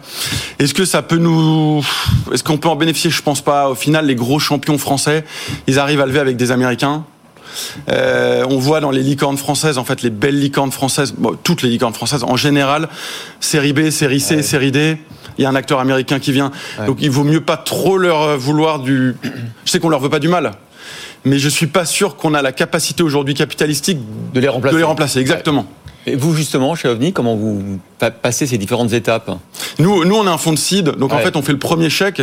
Et toute notre thèse, c'est de dire aujourd'hui, si on veut créer des futurs champions français à l'international, il faut vite aller aux États-Unis, il faut vite aller conquérir ce marché et convaincre des fonds américains. Mais je pense, les faillites bancaires depuis 2008, je crois qu'il n'y en a eu aucune où les déposits ont été affectés à 100%. D'accord, mais hier, on avait euh, le euh. patron de Partech euh, sur cette antenne dans Good Evening Business. Je vous invite à aller l'écouter en replay. Il disait quand même le week-end a été très difficile. Vendredi, on a eu très chaud, notamment parce que lui, il a des boîtes qui sont, dans lesquelles il a investi, qui sont aussi financées par Silicon Valley Bank. Il peut y avoir un effet domino par les entreprises dans lesquelles vous êtes investi. Non, parce qu'aujourd'hui, la FDIC a dit que de toute façon, ils allaient, il, y a les 250 000 euh, dollars de protection, mais ils vont aussi faire une avance. Ils vont aussi faire une avance sur asset. En fait, qu'est-ce qui se passe dans une faillite de banque? En fait, la FDIC donne ses 250 000 parce qu'elle a cette réserve, et petit à petit, elle vend des assets pour pouvoir rendre l'argent Bah, du dépôt. 250 000, c'était la panique quand même. hein. C'est la panique, parce que c'est est vrai passé derrière. 250 000, je vois, moi j'ai des sociétés qui brûlent 250 000 par, par mois. Donc euh, c'est vrai que ça aurait été compliqué. Mais en fait, ce qu'ils ont fait, ils ont bien compris qu'il y avait des millions de jobs qui étaient dépendants des, des- des dépôts dans ces banques. Et le DSI a dit dimanche soir, non mais vous inquiétez pas, dès lundi matin, vous n'aurez pas 250 000, vous aurez une avance jusqu'à 50 à 60% du cash que vous avez en banque. Ça, ça sauvegarde euh, 99% des boîtes. Mais Augustin Seyer, on a envie de vous suivre sur cet optimisme, sauf que les gens qui sont sur les marchés financiers hier, ils sont pas plus bêtes que, que vous, donc euh, ils ont fait quand même chuter les banques de 6-7%. Pourquoi? Si le marché était rationnel, ça serait. Et il n'y aurait pas de hedge fund. Mais en fait, le, le mar- pour moi, le marché n'est pas rationnel. Et enfin, c'est là où enfin, il y a des gens qui gagnent de l'argent là-dessus. Silicon Valley Bank, il y avait 80 000, il y avait plus de la moitié de son bilan dans un type de- d'obligation, le 2 ans américain, qui était à 1,5% quand ils l'ont acheté. Quand le taux d'intérêt monte, qu'est-ce qui se passe en fait?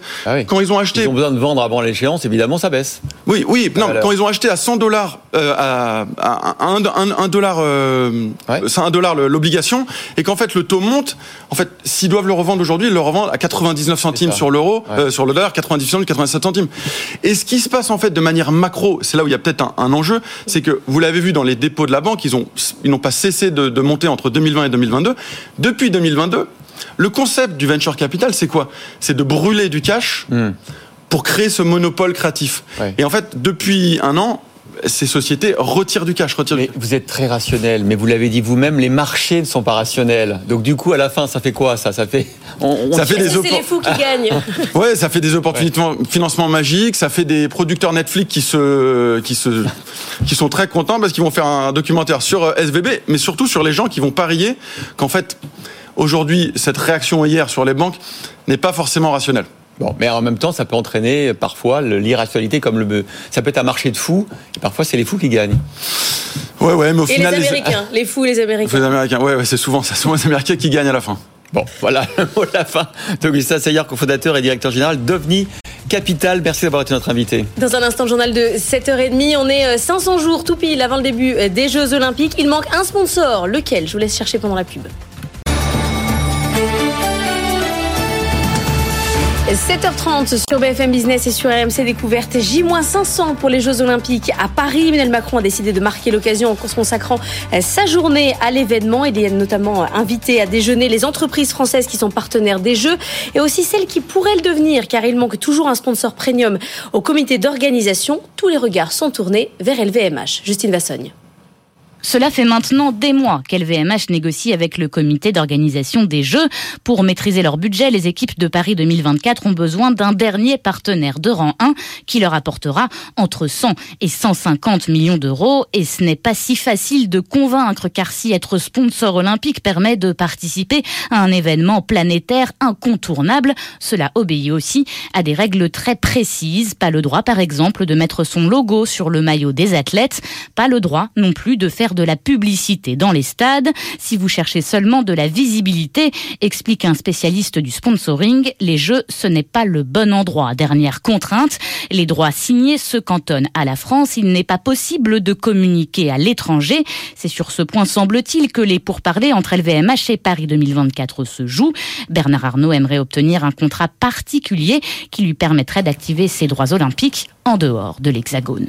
Et dans une demi-heure, on vous emmène sur le chantier olympique, sur le village olympique, avec euh, Raphaël Couder qu'on retrouvera en direct. Les banques françaises ne sont pas exposées à la banque américaine en faillite. SVB, alors c'est pas nous qui le disons, c'est la Banque de France, même type de déclaration euh, du côté de Bruno Le Maire. Toute la journée d'hier, les responsables politiques se sont succédés pour tenter de rassurer, mais vous le savez, rien n'y a fait. hein. Les valeurs bancaires ont continué leur chute dans des marchés d'une grande nervosité. On ira tout à l'heure avec Antoine Rigaudry euh, retrouver l'ambiance à Euronext. Et ça nous amène à cette question. Le secteur bancaire euh, américain est-il sous contrôle? L'affaire SVB euh, relance en tout cas la polémique et Joe Biden compte bien saisir l'occasion pour durcir à nouveau les règles. Caroline Morisseau. L'affaire a révélé les faiblesses de la régulation américaine. Des règles très strictes avaient été mises en place après la crise de 2008 aux États-Unis comme en Europe. En Europe, ces règles n'ont jamais été remises en cause.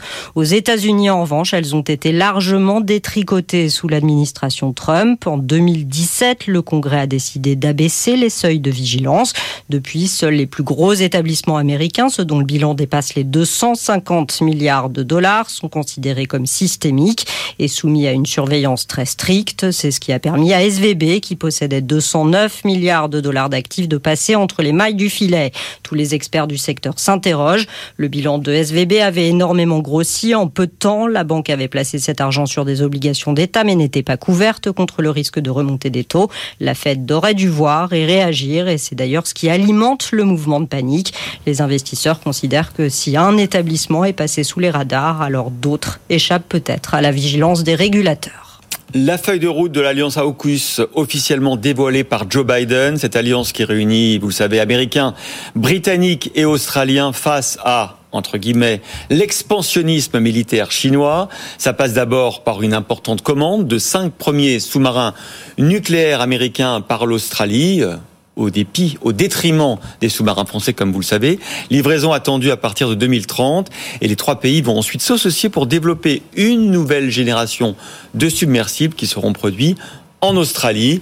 Selon un conseiller américain, cette alliance est partie pour durer des décennies et, ouvrez les guillemets, peut-être même un siècle. Si vous voulez tout savoir sur cette alliance, évidemment, vous pouvez retrouver la chronique de Benahouda Abdaim de vendredi dernier. C'est votre faute, a hein, toujours une chronique d'avance. Du coup, il faut aller voir le replay et le podcast pour avoir l'actualité d'aujourd'hui. On avait bon sur le nombre de sous-marins, donc ça va. ça va. Allez, tout de suite, euh, le monde qui bouge. Good Morning Business, le monde qui bouge.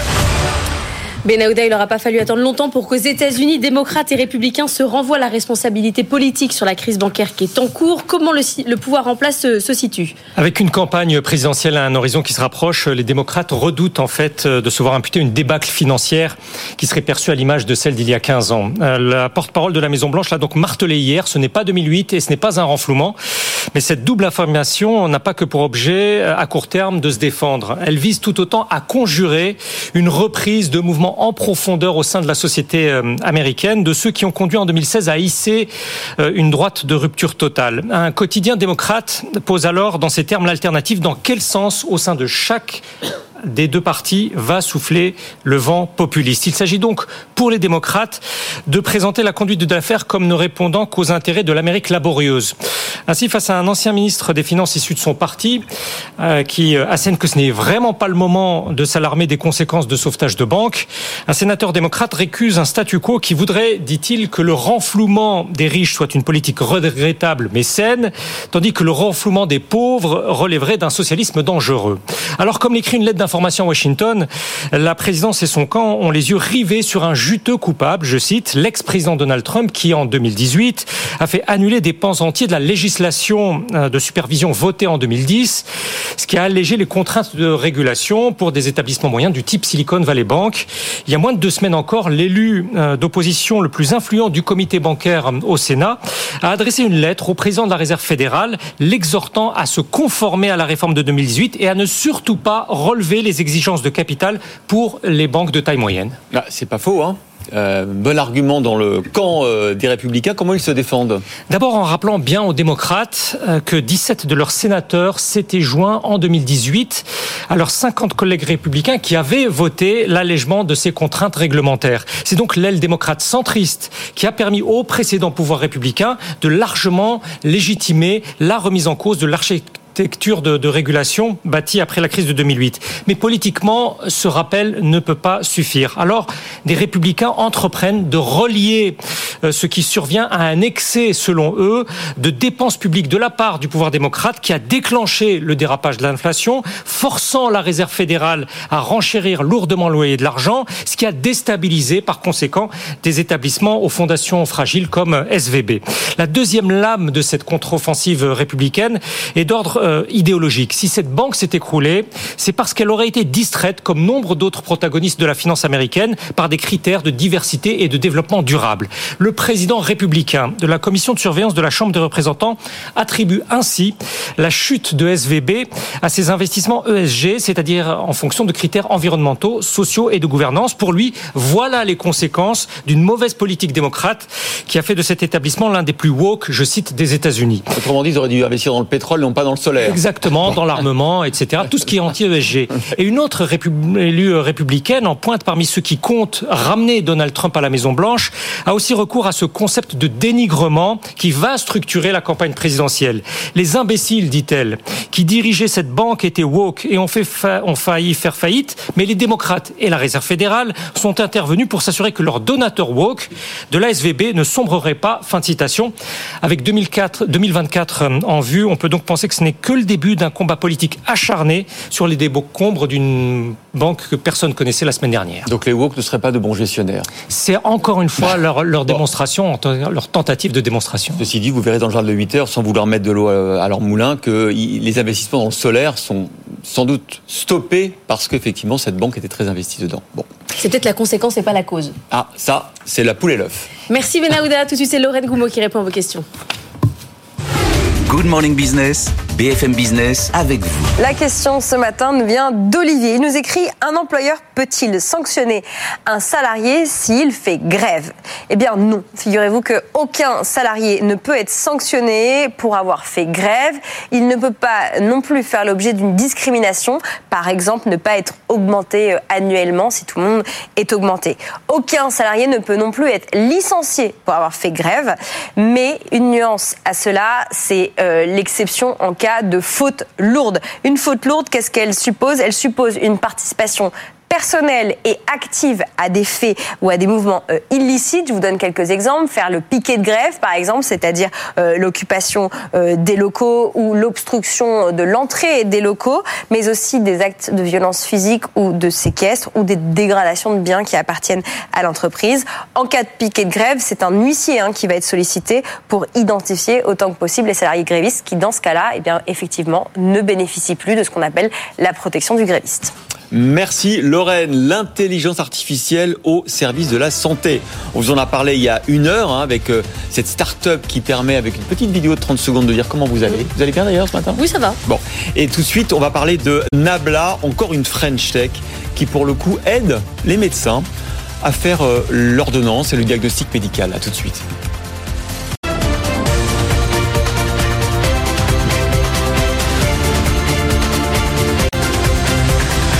Jusqu'à 9h, Good Morning Business. Et à 7h45, dans Good Morning Business, encore une medtech incroyable et qui est française. On est avec Alexandre Lebrun, cofondateur et président de Nabla. Bonjour. Nabla utilise ChatGPT mais de manière euh, intéressante, pas que pour faire des recherches euh, à la noix, c'est pour vous aider euh, à faire un diagnostic médical. C'est comme un médecin avec lequel vous pouvez parler. Alors, euh, pas tout à fait. C'est mieux que ça. Alors, on n'utilise pas de chat GPT, on utilise des larges langages modèles qui sont euh, les choses qui rendent chat GPT possible, donc en particulier GPT-3, qui est une couche euh, en dessous, qui existe depuis deux ans et demi. et qui est moins hasardeuse, disons, que ChatGPT, qui est plutôt un jouet pour s'amuser. Et ce serait une très mauvaise idée d'utiliser ChatGPT pour faire de la médecine. Mais c'est des technologies sous-jacentes qui rendent ces choses possibles. C'est la même intelligence artificielle quand même qui répond à des questions. C'est le même principe euh, technique euh, de, machine learning euh, en dessous. Donc c'est quoi l'objectif de Nabla? C'est effectivement de, à terme de pouvoir faire un, diagnostic médical par un dialogue entre un patient et une machine. On n'en est pas là, hein, surtout vous voulez pas le dire, mais on n'est pas loin. Pour l'instant, vous dites on est un, un outil d'assistance des médecins, c'est ça? Oui, alors le, système de santé s'effondre, personne ne peut le contredire. Pourquoi on n'a pas assez de médecins Et si on regarde, en fait, 40% du temps des médecins est passé sur des tâches euh, à très faible valeur ajoutée, de la paperasse, de l'administratif, de remplir des rapports, euh, des comptes rendus. Mhm. Et en fait, avant de se dire on va euh, faire un diagnostic, c'est pas ça qui pose problème aux médecins aujourd'hui. C'est pas de faire un diagnostic. C'est tout ce qui va après, tout ce qui va autour, qui, est, qui, qui, qui a très faible valeur ajoutée. Et donc, ce qu'on essaie de faire, c'est d'automatiser ces 40% de leur temps qui servent à rien euh, pour qu'ils puissent se concentrer sur le patient et sur le soin. Par exemple, l'IA va écouter la conversation entre le malade et le médecin et derrière va faire un compte rendu médical, c'est ça? Exactement. Vous avez cette, euh, cette, image dans les séries de chefs de service qui passent à l'hôpital avec les, internes qui suivent et qui prennent des notes, qui font tout. En fait, nous, on fait l'IA qui suit le médecin dans son quotidien et qui écoute ses consultations, qui les enregistre pas, je précise, euh, et qui va rédiger les comptes rendus, mettre à jour le dossier du patient, faire la déclaration à la Sécu, etc. Ah, c'est dingue. on écoute ce que dit le médecin, on fait pas le diagnostic. Le, diagnostic, le médecin va dire voilà, vous avez ça, je vais vous donner tel traitement. Et là, l'IA va s'occuper du reste. Mais c'est l'étape d'après. Enfin, je veux dire, clairement, on va, on va pouvoir coupler ça avec des IA qui peuvent poser un diagnostic ou un pré-diagnostic, et même, sans parler de remplacer le médecin, mais au moins ce sera un filet de sécurité. Mais oui, c'est ça, ou une sorte de deuxième avis médical, euh, au cas, pour éviter les erreurs, ceinture et bretelle, quoi. Ça, ça, pourrait être le cas, mais vraiment, il y a, c'est pas le problème central. Je crois que c'est mm. beaucoup de startups, on l'a fait aussi, font cette erreur de se dire, super, on va faire le diagnostic, on va les remplacer il y a tellement à faire pour les aider avant d'essayer de les remplacer. Euh, voilà, c'est pas ça. Faire le diagnostic, encore une fois, ça prend pas du temps. Les déserts médicaux, etc. Le, les gens savent très bien ce qu'ils ont comme maladie. Ils ont un diabète. Il n'y a pas besoin de diagnostic. Mmh, mmh. Le problème, c'est de les accompagner, de les suivre euh, au quotidien. Et ça, c'est là que l'IA peut avoir un impact majeur. Alors c'est quand même vertigineux hein, ce que vous nous annoncez, ce que vous préparez, euh, vos recherches, c'est absolument fascinant. Euh, l'anecdote quand même, c'est que quand il y a trois ans, vous êtes amusé justement à demander à une IA de faire un diagnostic avec un patient. Au bout de dix minutes, l'IA a dit au patient, écoutez, le mieux c'est que vous vous suicidiez quand même. Hein, c'est ça. Hein. Oui, alors la, GPT-3... C'est une solution efficace. Hein. Ces technologies comme GPT que, tout le monde a découvert récemment, ça fait trois ans qu'on les utilise, qu'on les teste, qu'on, et qu'on essaie de comprendre ce qui marche, ce qui marche pas, comment les utiliser. L'erreur, c'est d'utiliser ça comme un chatbot qui va remplacer le médecin, encore une fois. Ça marche pas. Et on a été parmi les premiers voilà, à voir, euh, à voir comment ça pouvait fonctionner et de quelle manière. Et là, on en est au tout début. On parlait dans les journaux de GPT-4 qui va être annoncé cette semaine. Donc là, on, voit bien qu'il y a vraiment une, explosion, une accélération. Qu'est-ce que ça va vous apporter? C'est quoi les prochaines étapes pour vous?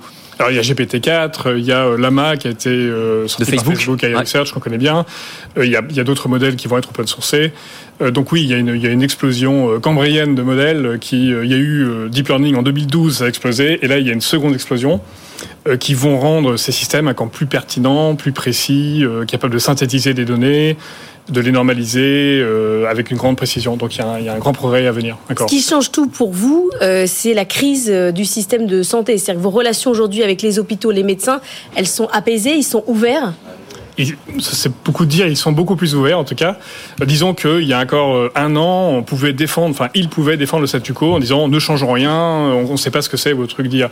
Euh, aujourd'hui, le, système, pas seulement en France, hein, en Angleterre, NHS, aux États-Unis sous une autre forme, le système s'effondre et donc plus personne ne peut nous dire non, ne changeons rien. Donc on, on a un terrain qui est devenu favorable à des évolutions majeures qui vont être apportées en grande partie par l'IA. Alexandre Lebrun, vous êtes un, grand, un des grands spécialistes euh, de, de l'IA. Vous aviez fait une première euh, start-up dans l'IA conversationnelle euh, en 2002. Vous avez vendu en 2015 une deuxième start-up à Facebook. Et donc, du coup, Anthony a mené l'enquête sur Nabla. oui, le nom Nabla. vous savez ce que c'est un Nabla? Non. Vous savez pas ce que c'est Vous savez pas que c'est ça désigne le gradient d'une fonction en analyse vectorielle ou une connexion de causule en géométrie non, différentielle. Parce qu'on n'a pas fait polytechnique vous saviez pas. Alors c'est exact, c'est exactement ça et c'est aussi du jargon polytechnicien pour désigner un objet quelconque, un truc, un machin. Donc je sais pas si ça, vient de là vraiment. Il y a des polytechniciens dans ça vos vient surtout de l'opérateur de gradient descent, qui, est ah, l'opérateur ah, mathématique central dans l'apprentissage machine qu'on utilise. Donc c'est c'est un nom un peu geek, mais finalement on a gardé. bon Alexandre, c'est votre décennie là, c'est la décennie de l'IA, non Ce qui s'ouvre encore plus que des dernières années, non? Oui, c'est l'IA, mais pas l'IA théorique ou l'IA euh, gadget avec ChatGPT pour s'amuser. C'est l'IA qui transforme des industries qui en ont besoin. Et nous, c'est l'IA et la santé. Voilà, donc on est une équipe euh, d'ingénieurs et de médecins. On travaille ensemble et on essaye de s'occuper de ça. Et vous avez déjà levé 17 millions d'euros. Merci beaucoup Alexandre Lebrun pour Nabla d'avoir été sur le plateau euh, de Good Morning Business. Tout de suite, nous sommes mardi, c'est donc Jean-Marc Vittori. Good Morning Business l'édito. Et oui, c'est le moment de Jean-Marc Vittori de Terlis aux échos. Vous avez bien évidemment euh, Jean-Marc regardé la crise bancaire qui se alors ah qui se profile avec gourmandise. On a fait pas mal de parallèles, évidemment. Le premier, c'est celui de la faillite de Lehman Brothers avec 2008. Ça vous énerve quand on dit ça? Oui, oui. Hein. on ne cesse d'invoquer Lehman, des pauvres frères Lehman, euh, alors que euh, ça n'a strictement rien à voir. D'abord, la Silicon Valley Bank, hein, la fameuse SVB, est une banque locale de la côte ouest des États-Unis, même si elle avait des antennes ailleurs. Lehman était en revanche une banque de la côte est avec des relations financières dans le monde entier. Euh, SVB a son siège dans un bloc de béton à un étage à Santa Clara. Hein, c'est assez laid. Lehman était aussi installé dans un bâtiment plutôt moche, mais c'était tout de même un gratte-ciel à 38 étages euh, à Midtown, New York. Ensuite, elles n'ont pas le même métier. Euh, SVB est une banque commerciale qui finançait surtout des, des start-up. Lehman était une banque d'investissement qui jouait un rôle important sur plusieurs marchés financiers et qui montaient des financements très sophistiqués pour des pour des multinationales. Enfin, c'est pas la même crise. Lehman a dégringolé parce que la banque avait investi beaucoup d'argent dans du financement immobilier destiné aux Américains les moins riches, hein, le fameux subprime qui s'est révélé être complètement pourri. C'est le contraire pour la Silicon Valley Bank. Elle a dévissé parce qu'elle avait acheté des titres financiers considérés comme les plus sûrs du monde, comme les obligations du Trésor américain ou des titres de créance adossés à de l'immobilier, un des mortgage-backed securities. Et oui, Jean-Marc, on peut perdre de l'argent avec des produits très sûrs quand on a besoin de les vendre? Et oui, oui, c'est ce qui s'est passé quand euh, on a besoin de les vendre et que leur valeur a baissé parce que mécaniquement, quand vous avez des obligations, des titres euh, adossés à des obligations, quand les taux d'intérêt montent, eh ben, leur valeur baisse. Euh, or, les taux d'intérêt, ça ne vous a pas échappé, ils montent depuis un an. Euh, la SVB a été obligée de vendre pour plus de 20 milliards de dollars de titres pour rendre l'argent à ses déposants qui préféraient le placer ailleurs où ça leur rapportait davantage. Elle a alors dû enregistrer une perte de près de 2 milliards de dollars et c'est cette annonce hein, qui a tout déclenché. à vrai dire, hein, c'est une crise bancaire qui est assez originale, engendrée notamment par les masses d'argent créées par la Banque centrale pour lutter contre les conséquences du Covid. Cet argent a, servi euh, aux startups du numérique, hein, elles en ont beaucoup reçu et elles se sont empressées d'aller le placer. Où ça? Bah, Chez SVB. Vous êtes vraiment, vraiment, vraiment sûr qu'il n'y a rien à voir avec les man bah, Si j'étais malicieux, je remarquerais que le directeur financier de la Silicon Valley Bank était un ancien de Lehman Brothers, mais je n'ai rien dit, donc non, non, rien à voir, sauf, sauf tout de même deux petits points qui ne sont pas totalement négligeables. D'abord, l'itinéraire de SVB ressemble étrangement non à la faillite de Lehman, mais à des événements qui ont précédé cette, cette faillite. Hein. En juillet 2007, faillite de deux banques locales comme SVB, sauf qu'elles étaient allemandes. En septembre, ruée des déposants qui a tué la banque anglaise Northern Rock, un bank run, hein, comme celui qu'a subi SVB jeudi dernier. Et en mars 2008, reprise en catastrophe de la banque Bear par JP Morgan, exactement la solution que tentait de trouver SVB vendredi euh, quand les autorités ont décidé de siffler la fin de la partie. Euh, donc ça, c'est la première raison qui fait même un peu penser à Lehman. Et ensuite et surtout, d'un bout à l'autre de la finance, de Lehman à SVB, la base, c'est la confiance. Quand un boulanger ferme, ben, on va dans une autre boulangerie. Euh, et quand une banque ferme, on se demande si on peut confier son argent à une autre banque. C'est ce qui se passe aujourd'hui. Ici, la faillite d'une banque de la Silicon Valley peut avoir exactement le même effet que celui d'une grande banque new-yorkaise. C'est pas grave, on mangera des croissants, Jean-Marc. Allons-y. Allez, tout de suite, il est 7h55. On vous emmène dans, sur le chantier du village olympique. Nous sommes à 500 jours exactement des Jeux Olympiques de Paris. Journée spéciale sur BFM Business. BFM Business et RMC Découverte présentent Good Morning Business avec Christophe Jacubizine et Laure Closier. 8h pile sur BFM Business et sur MC Découverte. La matinale de l'économie continue. On est ensemble et en direct jusqu'à 9h. Bon, et pour l'instant, le contre-feu des autorités américaines n'a pas suffi à dissiper les inquiétudes des investisseurs. Hein. La faillite de SVB et de deux autres banques américaines a beau être circonscrite, le doute s'installe sur la régulation et donc la solidité du système bancaire américain. On va retrouver dans un instant euh, Antoine Larigauderie à Euronext pour parler de la plus forte baisse hein, du CAC 40 depuis le mois de décembre. Et puis à 8h35, les meilleurs experts, Stéphanie Hospital, Alexandre Baradez et Denis Ferrand. Et puis à 500 jours du coup d'envoi des Jeux Olympiques de Paris, journée spéciale sur BFM Business. 8h15, Stéphane Palaise sera notre invité. La PDG de la Française des Jeux va nous dire à quoi ça sert d'être un partenaire officiel. Et puis dans un instant, dans le journal, on va aller visiter le chantier en Seine-Saint-Denis, le chantier olympique. Vous allez voir, il y a du mouvement. Hein. Tout de suite, il est 8h, le journal.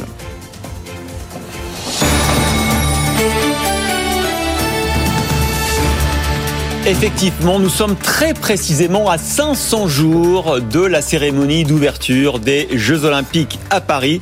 Journée spéciale aujourd'hui sur BFM Business. Alors, où en est-on de la préparation de l'événement? C'est la question que va d'ailleurs poser Emmanuel Macron à ses ministres et aux partenaires olympiques qu'il recevra euh, à déjeuner. Mais nous, à partir tout de suite sur le village olympique, sur le chantier du village olympique, allez sur RMC Découverte, un hein, canal 24 de la TNT, parce que je suis, on est étonné avec l'or de voir ces tours, ces immeubles qui sortent de terre avec vous.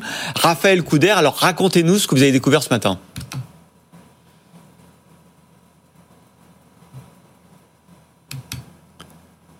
Ah. Non, on n'entend pas Raphaël. On a un souci micro, mais on retrouvera Raphaël tout à l'heure pour nous raconter justement ce qui se passe sur ce chantier olympique. En attendant, un mot de la crise bancaire hein, aux États-Unis. On se calme, a expliqué Bruno Le Maire. La Banque de France est sur le même tempo. Les déclarations pour rassurer les marchés se sont succédées hier pour dire que les banques françaises n'étaient pas du tout exposées à la faillite de SVB. Antoine Larigauderie, ça n'a pas rassuré les marchés. C'est un coup dur pour la Climate Tech. SVB, depuis 15 ans, une des banques américaines les plus engagées dans la transition écologique. Avec plus de 1500 entreprises clientes dans les renouvelables et les technologies vertes, plus de 5 milliards de dollars engagés en prêts ou en investissement. Si ces entreprises... Donc là, on a des gros soucis techniques, la machine qui s'emballe. On va essayer de retrouver euh, Antoine Larigauderie. Vous êtes avec nous, Vous êtes avec nous Antoine? Je suis là. Eh bien, alors, on y va. tout à fait. Aucun problème. Antoine, les marchés hier, oui, c'était donc tendu, euh, hein. effectivement, ces déclarations de oui, ces déclarations de Bruno Le Maire n'ont pas calmé euh, les inquiétudes de marché, bah, tout simplement parce que dans, quand il s'agit de finances, il est question de confiance et que quand un maillon de la chaîne du système interbancaire euh, casse, euh, quel qu'il soit, bah, ça provoque une crise de confiance. Donc euh, les banques ont continué à baisser et puis euh, on se demande par effet domino qui pourrait être touché prochainement dans ce fameux secteur des banques intermédiaires du côté des États-Unis. On a vu de très fortes baisses du côté de Charles Schwab, du côté de euh, PacWest Bank Corp, du côté de First Republic aussi qui est atteinte. Et puis ce matin, comme si ça suffisait pas, on a quand même une déclaration du Crédit Suisse. Alors là, rien à voir avec le secteur euh, bancaire intermédiaire aux États-Unis. On a le Crédit Suisse qui fait état de faiblesse dans ses reportings comptables de ces deux dernières années. Alors c'est pas nouveau. On sait que le Crédit Suisse depuis des semaines fait face à une situation financière compliqué. Il y a plusieurs hauts responsables qui sont partis ces derniers jours, et notamment le, le responsable de la compliance. Est-ce que ça a un lien? On en saura sans doute plus avec des, des communiqués un petit peu plus complets, mais il semble que le Crédit Suisse soit un nouveau point de fixation de ces turbulences de marché désormais. Ah oui, quand même. Écoutez, on compte sur vous pour suivre ça tout au long de cette journée, euh, Antoine. Et puis, effet collatéral de la chute euh, de SVB, la filière des innovations vertes et du solaire se retrouve dans l'incertitude. Pourquoi? Explication de Simon Tannenbaum. C'est un coup dur pour la Climate Tech. SVB est depuis 15 ans une des banques américaines les plus engagées dans la transition écologique. Avec plus de 1500 entreprises clientes dans les renouvelables et les technologies vertes, plus de 5 milliards de dollars engagés en prêts ou en investissement. Si ces entreprises vont pouvoir récupérer leurs fonds grâce aux mesures prises par Washington, la chute de SVB risque de créer un vide dans le financement de cette filière. La banque avait la réputation de soutenir des projets que d'autres ne jugeaient pas suffisamment rentables. Le photovoltaïque est tout particulièrement concerné. SVB a par exemple financé Sunrun, le plus gros développeur de panneaux solaires résidentiels américains, et elle soutient près des deux tiers des parcs solaires communautaires aux États-Unis. Si d'autres établissements pourront sans doute se mobiliser pour remplacer SVB, cela prendra du temps, de quoi créer pas mal d'incertitudes au mauvais moment. Beaucoup d'entreprises du secteur cherchent en effet en ce moment à accélérer pour profiter du plan de subvention vert de l'administration Biden.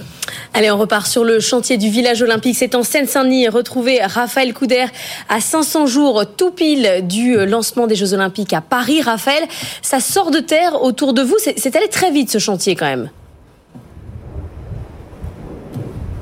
Oui, oui, je vous disais euh, tout à l'heure qu'on entre dans la dernière ligne droite de ce chantier, puisque euh, la livraison de ce village des athlètes, elle doit désormais avoir lieu dans moins d'un an. Et c'est un pari qui est, en, passe d'être réussi ici, parce que le gros œuvre, c'est-à-dire euh, concrètement la construction des bâtiments, sera terminé à la fin du mois prochain. Les travaux d'intérieur ont même démarré dans certains de, des immeubles. Bref, le chantier, il avance vite, il avance au rythme qu'avait prévu la Solidéo, la société qui gère les ouvrages de ces Jeux Olympiques. Et c'était loin d'être gagné d'avance compte tenu l'ampleur de ce chantier. Un 52 hectares, c'est le plus grand chantier de France. Pour vous donner une idée, il y a quelques mois, au pic des travaux ici, il y avait 3500 ouvriers qui travaillaient quotidiennement et une quarantaine de grues en action. Le résultat, bah, vous le voyez derrière moi, une trentaine d'immeubles comme celui-ci sont sortis de terre ces derniers mois, ces dernières années. Le but, c'est évidemment d'accueillir les 14 000 athlètes et leur staff pendant la compétition. Et ensuite, après les Jeux Olympiques, et bien là, ce village, il va se transformer en un quartier résidentiel et de bureaux. C'est ce qu'on appelle l'héritage du projet. 6000 euh, nouveaux salariés et 6000 euh, nouveaux habitants pourront être accueillis ici. Merci beaucoup Raphaël. Et puis à 8h15, on parlera sponsoring avec Stéphane Palaise, la PDG de la Française des Jeux, un des tout premiers sponsors à avoir été annoncé pour les Jeux Olympiques. Alors on se prépare pour les Jeux Olympiques, on se prépare aussi pour la transition électrique. Hein. Des investissements historiques ont été annoncés par Enedis, le réseau de distribution d'électricité, plus de 5 milliards d'euros par an d'ici 2032 pour raccorder les bornes de recharge électrique et les nouveaux parcs éoliens et solaires au réseau notamment. Avec cette annonce, la filiale cherche à mobiliser l'ensemble de la filière et des sous-traitants. Cela veut dire à tous, c'est parti, ça décolle, faites des usines, vous pouvez investir sereinement et embaucher. Il faut s'équiper et foncer. Il y aura de l'électricité au bout du fil. C'est ce que dit le directeur technique d'Enedis. Et pendant ce temps-là, le projet de loi sur la relance du nucléaire est arrivé à l'Assemblée. Il y a un point euh, qui pose problème, c'est la réforme de la sûreté euh, nucléaire. Explication de cette polémique avec Mathieu Pechberti. C'est la seule polémique de ce projet de loi qui fait l'unanimité dans l'industrie nucléaire. Le gouvernement veut fusionner les deux organismes de contrôle des centrales. Si son amendement passe, l'autorité de sûreté nucléaire absorbera l'IRSN. Cet institut est chargé du contrôle et de l'expertise technique dans les réacteurs. C'est lui qui fait en toute indépendance des recommandations à l'autorité de sûreté pour prendre ses décisions. Mais depuis quelques années, les relations entre les deux organismes se sont tendues. Un bras de fer a eu lieu l'an passé lors de la découverte découverte de problèmes de corrosion dans les réacteurs d'EDF.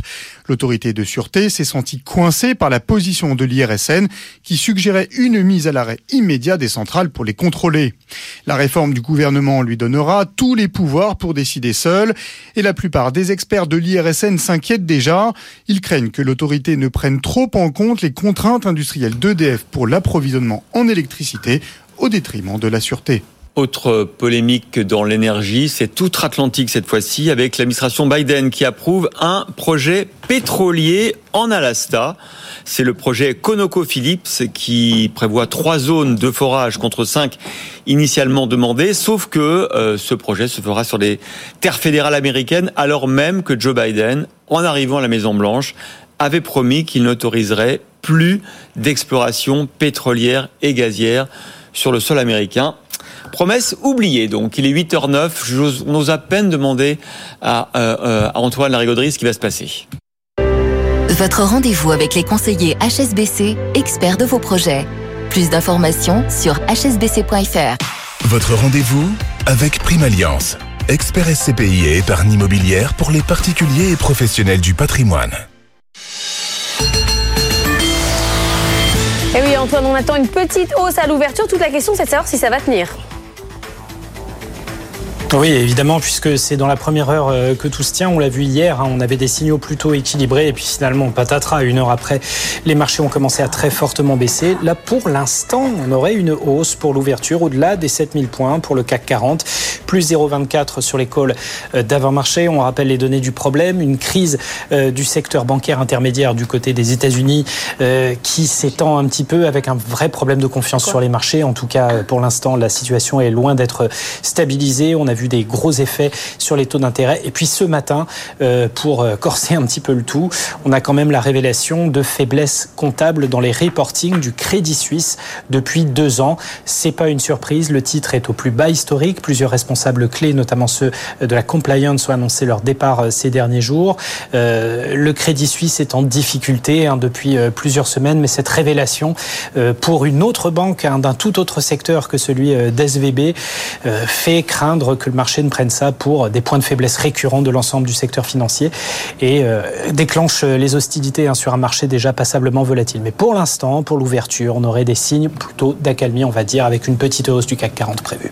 Bon, merci Antoine, on verra ça euh, à l'ouverture tout à l'heure avec vous. Tout de suite, c'est Culture Geek.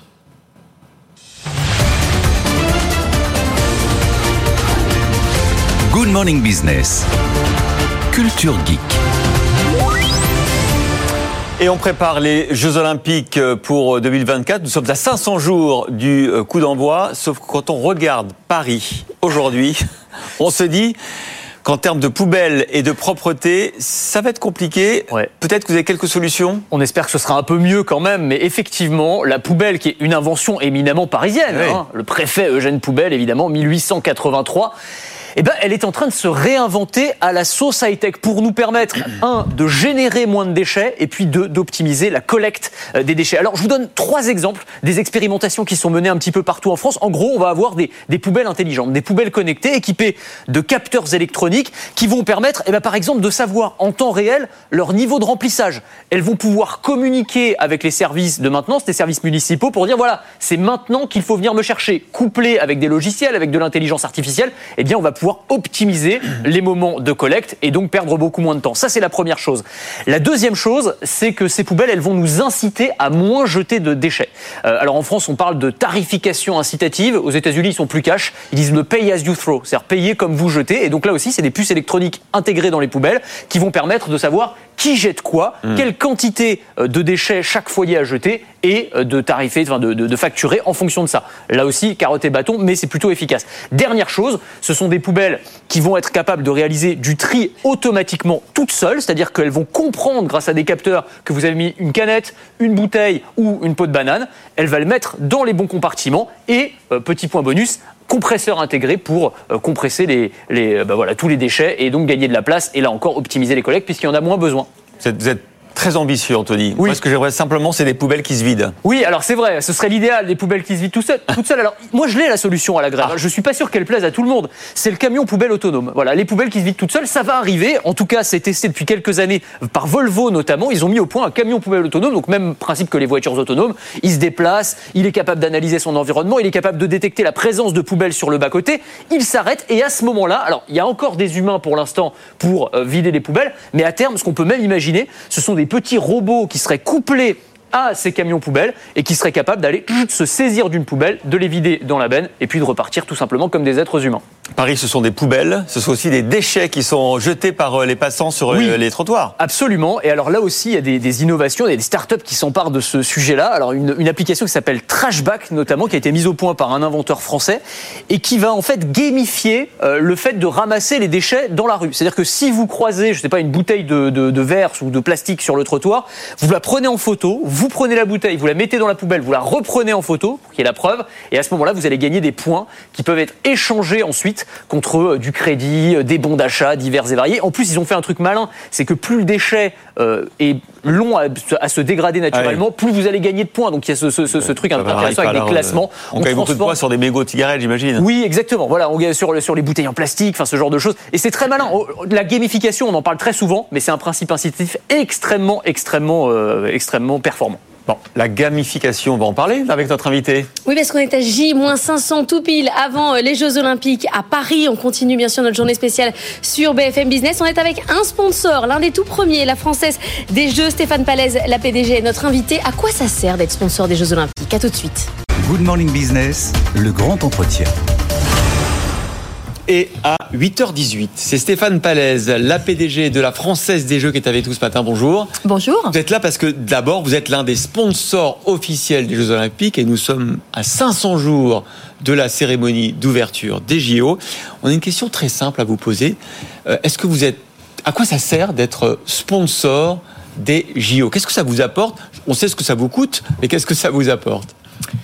Alors, euh, nous, c'est, euh, j'allais dire, on s'est presque pas posé la question sur le principe, parce que euh, c'est dans les gènes de l'entreprise d'investir dans le sport depuis 40 ans. Donc, ce qui aurait été anormal. Vous êtes même obligé, je crois. Dans les statuts.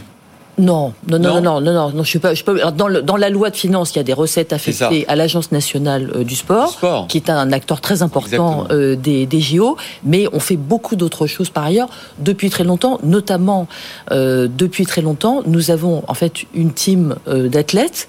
Alors là, on a fait une team spéciale pour les JO, mais ça c'est parmi nos exemples. Donc Tony Estanguet a fait partie des gens qui ont bénéficié du programme de soutien des athlètes français de la Française des Jeux qui existe depuis euh, 25 ans, le programme. Voilà. Donc, euh, donc euh, pour nous les JO, euh, je pense que la question était plutôt mais pourquoi vous n'êtes pas sponsor des JO alors que vous êtes Ouais. l'un des principaux partenaires euh, du sport français dans la durée? Et nous, on pense qu'effectivement, l'investissement dans le sport, euh, c'est un investissement qui fait partie euh, de, euh, de la stratégie de l'entreprise, de ses gènes, de ses missions. on peut le dire. Et donc, pour nous, les JO, c'est une occasion formidable, en fait, de cristalliser cet investissement à un moment où on a une grande fête populaire, une exposition mondiale de la France sur ce sujet, évidemment des grands athlètes qui sont parmi ceux qu'on soutient. On entend euh, l'esprit évidemment dans lequel vous, vous, insérez, mais on sait quand même qu'un sponsor de rang 2, c'est un ticket entre 20 et 50 millions. Alors je sais pas quel ticket euh, exact, mais ça veut dire qu'en face, vous avez bien, oui, peu importe, parfois vous avez bien un tableau comptable dans lequel il y a des dépenses et des recettes. Alors, euh, on, a effectivement, on, sait, on a un chiffre, on a mis un chiffre qui effectivement est dans cette tranche-là. Euh, je, peux le confirmer. Donc, on a euh, négocié dès le dès l'ouverture, puisqu'on a été un des premiers sponsors mmh. aussi à signer avec avec le Cojo et derrière, derrière ces 30 millions, on y met surtout, on y met surtout de l'image, de la réputation de l'entreprise, de la marque. Alors tout ça, tout ça, ça a de la valeur pour une mm. entreprise. Donc, et encore une fois, ça a d'autant plus de valeur que c'est déjà euh, quelque chose sur lequel nous investissons euh, considérablement.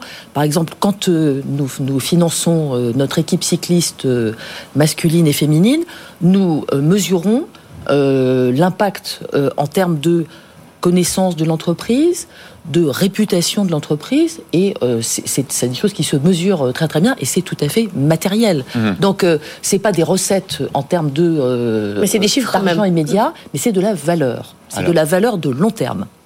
Tony Estanguet et Sébastien Bazin, pour accord, ont besoin de vous. Ils nous ont dit il faut que Stéphane Palaise fasse un appel à Bernard Arnault. On cherche un, sponsor premium supplémentaire.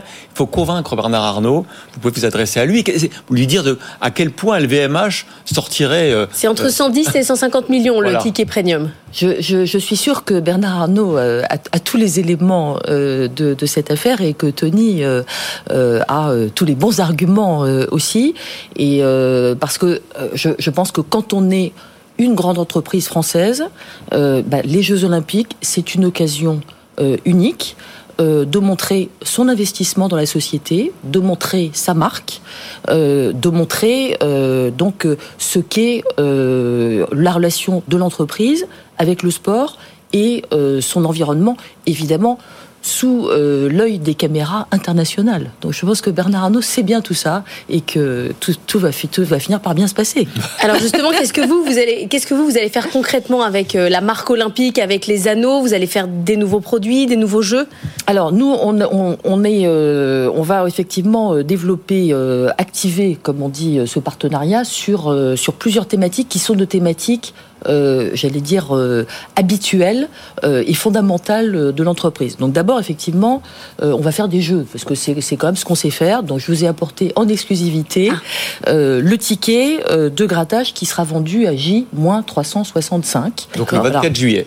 Donc exactement. Donc euh, non mais vous êtes voilà et donc euh, qui euh, qui sera vendu dans notre réseau de 30 000 points de vente, le plus grand réseau de proximité de France. Donc c'est pas seulement j'allais dire le, le, fait d'aller vendre un jeu, c'est mmh. aussi le fait de parler des jeux et de parler des jeux sur l'ensemble du territoire français. Et ça, je pense que ça, c'est une première chose qu'on sait faire et qui est très importante pour les Jeux. Les Jeux, c'est pas seulement Paris 2024, c'est les Jeux de la France. C'est vrai. et Stéphane Palais, peut-être un, autre levier d'activation possible, c'est que vous êtes maintenant très présente sur euh, évidemment les paris sportifs. Les Jeux Olympiques, c'est pas forcément l'événement où on fait le plus de paris, mais peut-être que là, c'est l'occasion justement de démocratiser plein de sports différents et de donner envie peut-être aux gens de parier sur ces événements. C'est vrai, tout ce, tout ce que vous avez dit est totalement exact. C'est pas le plus grand événement, c'est pas la Coupe du Monde, c'est pas un euro, mais euh, c'est une occasion effectivement unique d'avoir une pratique, j'allais dire très euh, démocratique euh, du pari sportif, puisqu'effectivement on va avoir l'occasion de voir beaucoup d'épreuves différentes, de voir surtout émerger beaucoup de jeunes sportifs qu'on ne connaît pas encore très bien, qui commencent certains à émerger, dont certains sont dans notre team, puisqu'on a donc une team euh, d'athlètes FDJ euh, donc 2024 euh, où nous avons 52 52 athlètes. Alors on a quelques athlètes pour les Jeux d'hiver parce que nous encore une fois on investit dans la durée et dans cette team on a Roman Dico en judo, Isa Oratibus en escrime, Alain Chardard qui est un nageur paralympique extraordinaire. Donc donc ça aussi ça c'est important aussi, c'est parler, soutenir ces gens. Ça c'est notre deuxième thématique, c'est soutenir ces athlètes euh, et les soutenir avant euh, pour qu'ils soient dans les meilleures conditions pour avoir des médailles et aussi qu'ils soient, euh, qu'ils continuent à euh, préparer leur carrière, éventuellement leur reconversion. Donc ça, c'est une deuxième thématique. Ces athlètes-là, vous les suivez C'est dans leur carrière, dans tout un programme. Est-ce qu'ils sont après, ils portent les couleurs de la FDJ Ils ont un, ils ont un, du sponsoring eux aussi? C'est la, team FDJ. Donc aujourd'hui, vous les avez choisis. On les a choisis, on les a sélectionnés, on les sélectionne toujours très très bien. Et donc en général, on a plus de, médailles proportionnellement que l'équipe de France. C'est ce qui est passé, ce passé en tout cas euh, aux Jeux de Tokyo, euh, quand on prend les, Jeux d'hiver. Et effectivement, on leur offre à la fois un soutien financier, un accompagnement euh, dans la durée. C'est des gens avec qui on a une, une relation dans la durée. Donc ça, c'est très très important aussi. Et là aussi, c'est un investissement qu'on a toujours fait, mais évidemment, on l'a fait dans la perspective des Jeux avec euh, ce calendrier. Alors ensuite, il y a une, autre thématique dont j'aurais parlé, euh, puisque euh, ça fait partie des engagements de l'entreprise, qui est le sport féminin. Là aussi, c'est pas une thématique qu'on a découvert pour les Jeux, mais dans les Jeux, on sait que ça sera les premiers Jeux paritaires hein, de l'histoire des Jeux, donc c'est quand même un grand événement mondial de ce point de vue-là. Et donc, il se trouve que l'AFDJ depuis un certain nombre d'années investi dans le sport féminin, à travers une équipe cycliste féminine, à travers des partenariats pour que les fédérations sportives euh, mettent des moyens euh, sur, ce sujet. Et donc, euh, évidemment, dans nos investissements sur les Jeux, il y a la promotion du sport féminin, de la pratique sportive féminine. Là, on parle de la pratique populaire. Donc, on a un programme dans lequel on va solliciter des projets pour permettre que les femmes soit une pratique euh, sportive euh, plus forte et que ça soit également dans la durée, puisque la France, sur ce sujet, est en dessous d'un certain nombre de ses partenaires européens. Et quatrième euh, point que je voulais mentionner, les équipements. Là aussi, on parle des grands équipements pour mmh. les JO, ça c'est pas ça c'est ça c'est pas nous, mais on parle beaucoup du fait que la France aujourd'hui n'a pas le bon niveau d'équipement sportif sur son territoire français, avec les bonnes normes, avec justement des vestiaires pour les femmes pour qu'elles puissent aussi euh, venir s'exercer. Ça fait partie des choses euh, concrètes auxquelles il faut penser. Donc nous, on a lancé un programme avec l'Agence nationale du sport qui s'appelle Gagner du terrain. Et donc, on va continuer à financer des rénovations ou des améliorations des équipements sportifs sur l'ensemble du territoire français. Donc, 50 projets. Bon, on est allé visiter le, chantier olympique ce matin. Euh, ça sort de terre, mais on n'y est pas encore. On sera prêt pour euh, les JO le 24 juillet à 20h24 alors, je veux dire, c'est pas moi qui, c'est pas moi qui gère ça, mais euh, oui, bien sûr. peut-être. Bah, bien sûr, mais bien sûr. Voilà, je pense que là, ce qui est bien, c'est qu'on est à 500 jours. On voit qu'il y a une mobilisation qui est euh, très très forte. Je pense que tout ça a été bien préparé. Après les Jeux, on, sait que il y a toujours, par définition, mmh. euh, une course de vitesse à la fin, euh, des aléas à gérer, parce que c'est des choses, c'est des projets quand même de très très long terme. Mais je pense que ça fait partie des choses qu'on doit savoir gérer dans l'excellence française. On se mobilise aussi sur BFM aujourd'hui pour euh, une, pour une journée spéciale consacrée à ce J-500 pour les Olympiques. Toute la journée dans toutes les émissions, 90 minutes euh, tout à l'heure à midi. Euh, une émission spéciale aussi avec Guillaume Paul Business 2024 de 13h30 à 14h30. Vous retrouvez aussi des invités spéciaux dans Good Evening Business et dans Tech Co toute la journée. BFM Business est mobilisé à J-500. Merci Stéphane Palaise. Merci beaucoup. Dans un instant, le top 3 et le grand débat tout de suite. Good Morning Business, le top 3 du web. Et à lire aujourd'hui sur bfmbusiness.com, on est à 500 jours hein, du coup d'envoi des Jeux Olympiques de Paris, journée spéciale sur BFM Business. Plusieurs articles à consulter euh, ce matin et notamment euh, celui-ci, être sponsor olympique. Est-ce que c'est une si bonne idée? Pourquoi les entreprises, euh, est-ce qu'elles arrivent à rentabiliser leurs investissements? Pourquoi LVMH se fait autant désirer? Justine Vassogne vous explique tout sur bfmbusiness.com. Un mot de l'Australie qui va acheter jusqu'à 5 sous-marins américains à propulsion nucléaire, c'est confirmé. Benahouda Dedaïm vous en parlait dès la semaine dernière. La feuille de route de l'alliance AUKUS a été officiellement euh, dévoilée par Joe Biden, une alliance qui réunit les Américains, les Britanniques, les Australiens face à l'expansionnisme expansionnisme euh, chinois.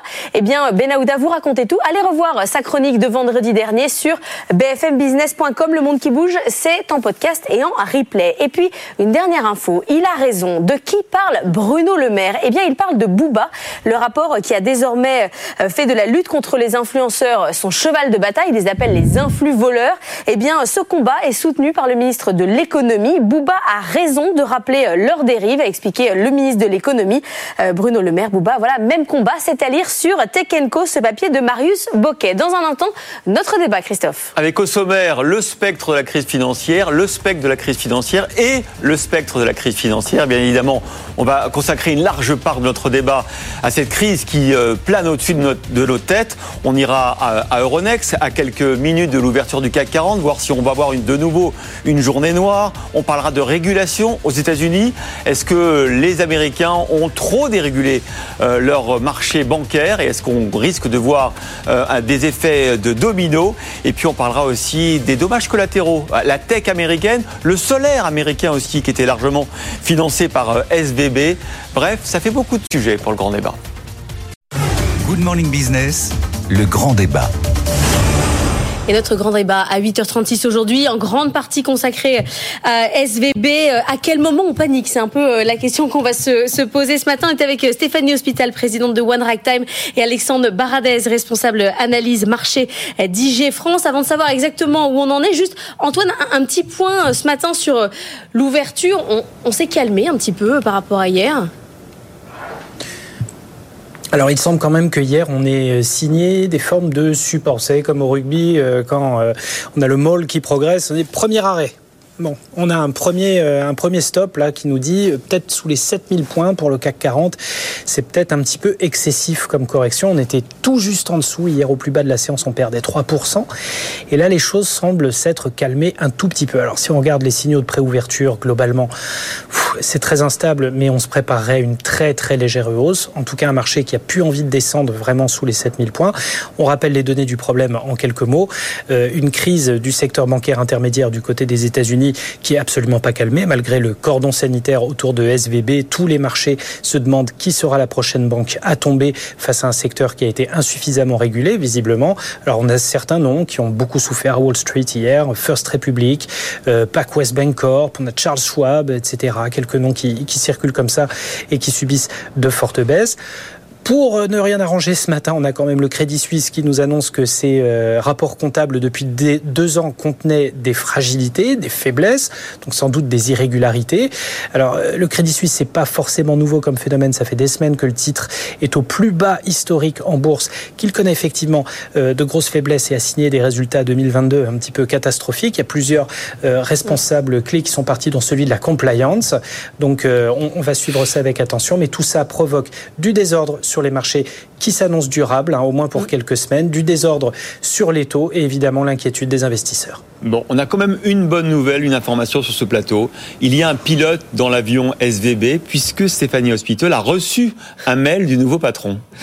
Alors oui, effectivement, euh, bonjour à tous. J'ai eu un, un, un, email qui m'a été forwardé euh, cette nuit par l'un de nos entrepreneurs. Dans lequel vous investissez euh, Dans lequel on a investi. Et, euh, c'est un email du nouveau patron, Tom Mayopoulos, qui était l'ancien patron de Fannie Mae au moment de la crise des années 2008 et qui maintenant reprend la barre de, de SVB et a annoncé à tous ses clients cette nuit, pas de sujet, business as usual, c'est de retour, la banque réouvre parce qu'en fait, on a beaucoup euh, insisté sur le fait que les, euh, les dépôts étaient bloqués, mais il y a un grand nombre de euh, sociétés aux États-Unis qui ou de sociétés internationales qui ne peuvent plus opérer leur business puisque, par exemple, leurs opérations de paiement ah étaient opérées par SVB. SVB, en fait, c'est un choc. Hein. C'est c'est la banque, une banque qui avait une, une extrêmement bonne réputation au niveau de la tech, très efficace, qui était diversifiée dans beaucoup de métiers, du paiement au crédit a une, une, activité de dépositaire pour les fonds d'investissement.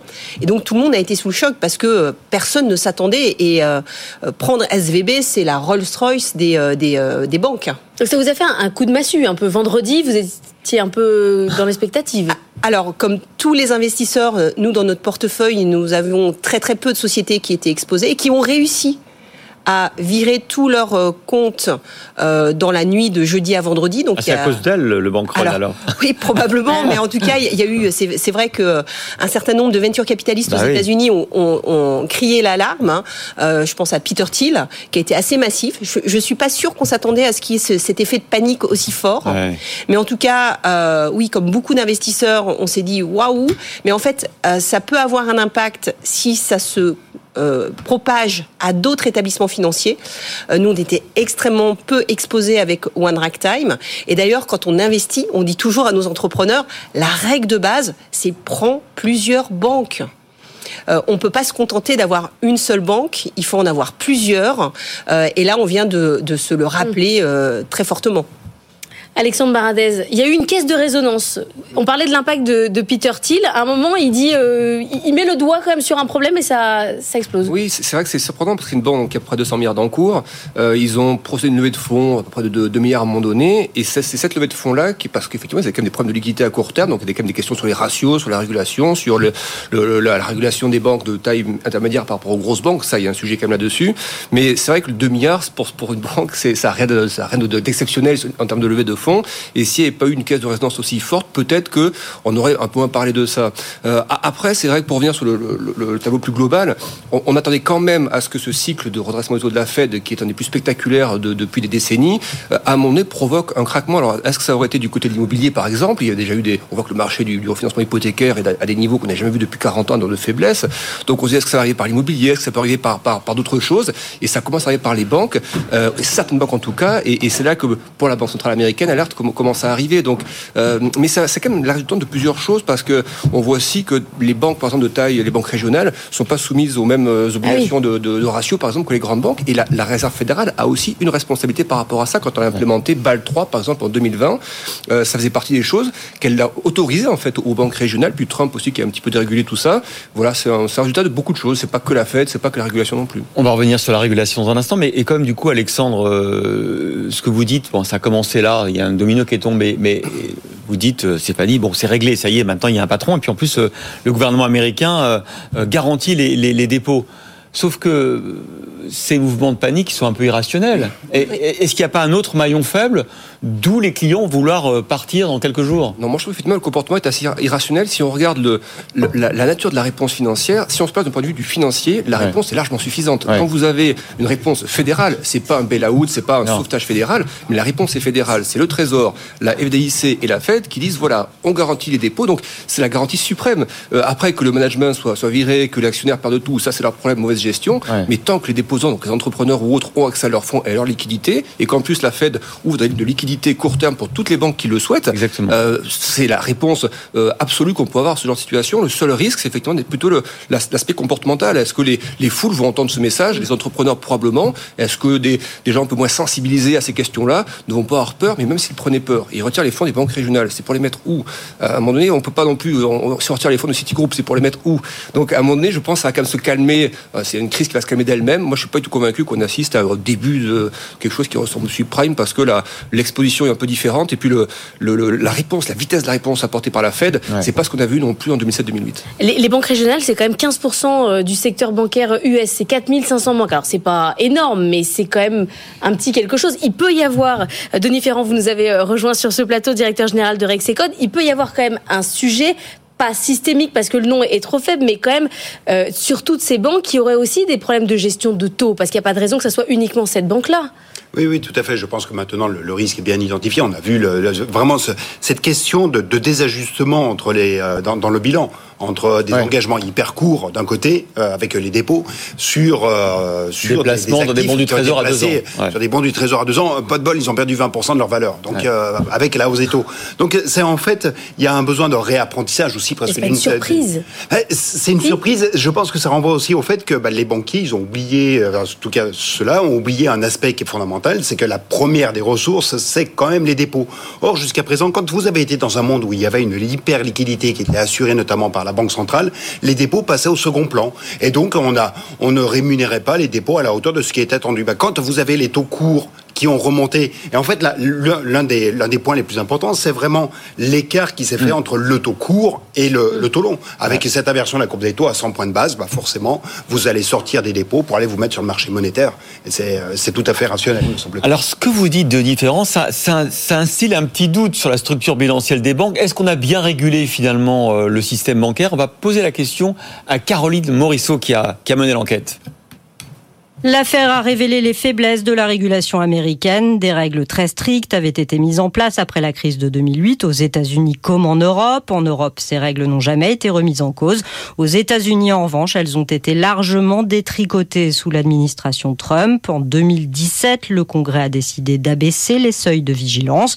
Depuis, seuls les plus gros établissements américains, ceux dont le bilan dépasse les 250 milliards de dollars, sont considérés comme systémiques et soumis à une surveillance très stricte c'est ce qui a permis à SVB, qui possédait 209 milliards de dollars d'actifs, de passer entre les mailles du filet. Tous les experts du secteur s'interrogent. Le bilan de SVB avait énormément grossi. En peu de temps, la banque avait placé cet argent sur des obligations d'État, mais n'était pas couverte contre le risque de remontée des taux. La Fed aurait dû voir et réagir, et c'est d'ailleurs ce qui alimente le mouvement de panique. Les investisseurs considèrent que si un établissement est passé sous les radars, alors d'autres échappent peut-être à la vigilance des régulateurs. Je vais vous faire un raccourci, vraiment très très raccourci, mais est-ce que tout ça, c'est de la faute de Trump et de la dérégulation pendant son mandat, Stéphanie Hospital Alors, je ne sais pas si c'est la faute de Trump, mais quoi qu'il en soit, on est content d'être dans des environnements beaucoup plus régulés en Europe, puisque ce qui vient de se passer aux États-Unis a beaucoup moins de chances d'arriver en Europe grâce à la régulation que nos banques ont et au fait que euh, depuis 2008, on a mis en place des mesures assez fortes pour euh, les banques. D'ailleurs, il y a la BCE qui, euh, qui oblige maintenant les établissements financiers à avoir dans leur comité de direction le responsable de la compliance des risques. donc ça, c'est quelque chose qui est, qui est quand même nouveau, mais qui montre bien qu'il y a une volonté de, de régulation assez forte en Europe. Alors, les États-Unis, je pense que de toute façon, ça va être régulé. On voit bien que l'État a réagi très très vite. En un week-end, c'était, euh, ça a été euh, rapide, mais en même temps la réaction a été aussi rapide. Donc ça va sécuriser. Je tiens à le dire aussi parce que euh, nous avons eu des, des retours d'investisseurs chez One Time qui nous disent ah ça y est c'est encore la tech. Non, pas du tout ce n'est pas un sujet de la mm. tech, c'est un sujet bancaire et c'est une erreur de management et de communication fait par euh, le management de SVB. Alors qui va certainement avoir des effets de bord sur d'autres banques aux États-Unis parce que ça permet de, de mettre ça à jour. Mais quoi qu'il en soit, ce n'est pas la tech qui est incriminée aujourd'hui, c'est vraiment la gestion bancaire et la régulation aux États-Unis. Alors Alexandre Baradez, est-ce que quand même euh, il y a un problème de régulation bancaire aux États-Unis aujourd'hui? C'est, on a l'impression que cette situation, c'est la résultante de beaucoup de choses. C'est c'est, pas la faute de la tech, oui, mais c'est vrai que la tech a connu cette expansion absolument gigantesque en 2020-2021 parce que la liquidité contre la flot, parce que la Fed a étendu son bilan de, de 4 000, presque 5 000 milliards de dollars et taux à zéro, donc il fallait que l'argent circule et se trouve une destination. Donc c'est ça que la tech était une destination euh, privilégiée. Il suffit de voir les embauches qu'il y a eu absolument massives. Et c'est vrai que là, ça licencie un peu, mais ça reste une portion de tout ce qui était embauché précédemment. Donc on a quand même une, un dégonflement de tout ce qui est valeur collatérale, obligataire. Il y a des banques qui ont prêté, qui ont eu en échange des obligations des actions ou autres. Donc c'est sûr que ça diminue un petit peu le, la valeur du, secteur. Et à cela, vous ajoutez donc des taux qui se redressent. Bah, effectivement, la liquidité coûte plus cher. Euh, c'est c'est pas que la faute de, de, de la régulation. C'est pas que la faute de la tech. Euh, pardon de la de la de la Fed. C'est pas que la faute de la tech. C'est cet ensemble de d'agrégats qui fait qu'on en arrive là euh, pour l'instant. Mais juste pour revenir sur les, propos de, de Denis tout qui est très important, c'est l'aspect courbe de taux. Alors on va pas faire trop compliqué. En gros, la, courbe de taux aux États-Unis, c'est en gros les taux courts américains, 6 mois, 2 ans, etc. Euh, sont montés à des niveaux de plus de 5%, alors que les taux longs étaient autour de, de 2,5-3%. C'est une inversion massive d'une courbe de hmm. taux. Normalement, les taux courts sont toujours en dessous des taux longs dans un environnement normal. Ça veut dire quoi? C'est-à-dire que maintenant, quelque chose a commencé à casser. Et donc la Fed voit que ça commence à casser. et le marché a tout de suite ajusté. C'est-à-dire que les taux courts repartent violemment à la baisse, les taux longs se maintiennent à peu près. Et donc pour les banques, ça veut aussi dire bouffer d'oxygène parce que toute la partie des obligations stockées, les maturités longues, euh, se revalorise en fait. Et donc ça allège un petit peu la, pression pour, les banques. Donc il y, a toujours cette responsabilité de la Fed, mais qui est engagée contre, contre l'inflation, si vous voulez. Donc c'est ce match. Du coup, comment vous voyez la suite? C'est-à-dire ça pourrait avoir un impact sur les décisions de hausse des taux à venir de, de la Fed? Oui, mais non pas qu'elle renie sa lutte contre l'inflation, parce que ça, ça touche tous les Américains et politiquement, ce serait une, erreur, une, erreur flagrante. Mais ça veut dire aménager les messages. Euh, et surtout, le, ce qui pose problème au marché, c'est qu'on ne sait pas où est le taux terminal. On ne sait pas où est l'horizon mmh, mmh. sur le taux. Ce qu'il faut qu'on sache, c'est où est le taux terminal. Après, on sait que ça va planer pendant quelques mois, et puis que les taux vont continuer à, à, baisser. Mais là, on a une repentification de la courbe de taux, c'est-à-dire que les taux courts baissent, et parce que le, le marché se dit, ça y est, la Fed va, va commencer à envoyer des messages un peu plus équilibrés, mais ça ne veut pas dire qu'elle va devenir d'un seul coup qu'elle va pivoter. En fait, ça, j'y crois pas du tout. Denis. Oui, euh, en fait, autour de la tech, il y a quand même, je trouve que la musique, elle a quand même changé depuis un petit moment. À savoir que l'année 2022, euh, c'est toute une année pendant laquelle vous n'avez pas euh, d'introduction en bourse. Mm. Les levées de capitaux, notamment en termes d'obligations à haut rendement, ont été diminuées de 75% par rapport à 2021. Donc vous aviez déjà une musique qui avait changé. Là maintenant, euh, bah, c'était pas trop grave jusqu'à présent parce que les banques, enfin pas les banques, pardon, mais les entreprises avaient jusqu'à présent des dépôts. ceux qui étaient les déposants chez SVB, c'était principalement des entreprises. C'était pas tant des particuliers, c'était surtout des entreprises. Et donc jusqu'à présent, il n'y avait pas encore une contrainte de financement extrêmement forte. On est en train de retrouver un moment où la contrainte de financement s'exerce et où on va probablement avoir un peu plus de tri qui va se faire entre les entreprises qui apportent véritablement un contenu euh, important de l'innovation et celles qui sont un petit peu plus secondaires. Enfin, il y a presque plus un parfum, si vous voulez, de, des années 2000, du tout début mm. des années 2000 ah, qu'un parfum de, 2008. Alors, euh, Stéphanie euh, hoche la tête. Avant de vous donner la parole, Stéphanie, parce que vous êtes comme la première concernée, on, on, est, on a reçu aussi tout à l'heure, à, 7h20, Augustin Seyer, hein, de, cofondateur d'OVNI Venture Capital, qui nous disait que circuler, il n'y a rien à voir, pas d'impact sur la French Tech. Écoutez-le. Pourquoi les, dépôts sont passés de 50 à 183 milliards? Parce que, comme vous l'avez dit, comme on le répète, il y a 50% des startups qui banquent avec Silicon Valley Bank. En France, il n'y a aucune banque qui a le monopole de ça. Moi, je regarde mes, startups. Il y a du HSBC, il y a du Société Générale, il y a, du, il y a tout. Plus diversifié. Stéphanie Hospital, c'est diversifier, ok, les financements euh, des startups en Europe. Vous le disiez, vous le conseillez même à vos startups qui ont des investissements aux États-Unis. Mais est-ce que globalement, ça va changer quelque chose pour les futures levées de fonds? Alors, on va rester dans la tendance qu'on observe depuis 2022. Euh, c'est qu'on a eu une année 2021-22 euh, exceptionnelle par cet afflux de liquidités. Et là, aujourd'hui, on revient à des basiques. C'est quand on finance un entrepreneur, une société, on s'intéresse à son business, c'est-à-dire on se demande quel va être l'impact de ce business sur la vie réelle, l'économie, mais comment ce business, à un moment ou à un autre, va pouvoir générer naturellement des flux euh, de cash qui vont lui permettre de s'autofinancer. Et nous, c'est vrai que chez One Time, on a toujours eu cette approche quand on finance des sociétés, on se dit, mais est-ce qu'à un moment ou à un autre, ça devient un vrai business ou est-ce que c'est une société qui ne peut vivre que par l'argent des ventures capitalistes ou de la dette? Et je crois qu'aujourd'hui, on revient tout simplement à des fondamentaux qui sont beaucoup plus sain. Et il faut se poser la question de toutes ces sociétés qui ont levé de manière astronomique les années précédentes. Eh bien, celles-ci, elles vont certainement beaucoup souffrir. Et puis après, on a euh, les entrepreneurs qui sont dans le dur, qui ont euh, un plan à long terme et qui vont continuer parce que de toute façon, la digitalisation, elle est là.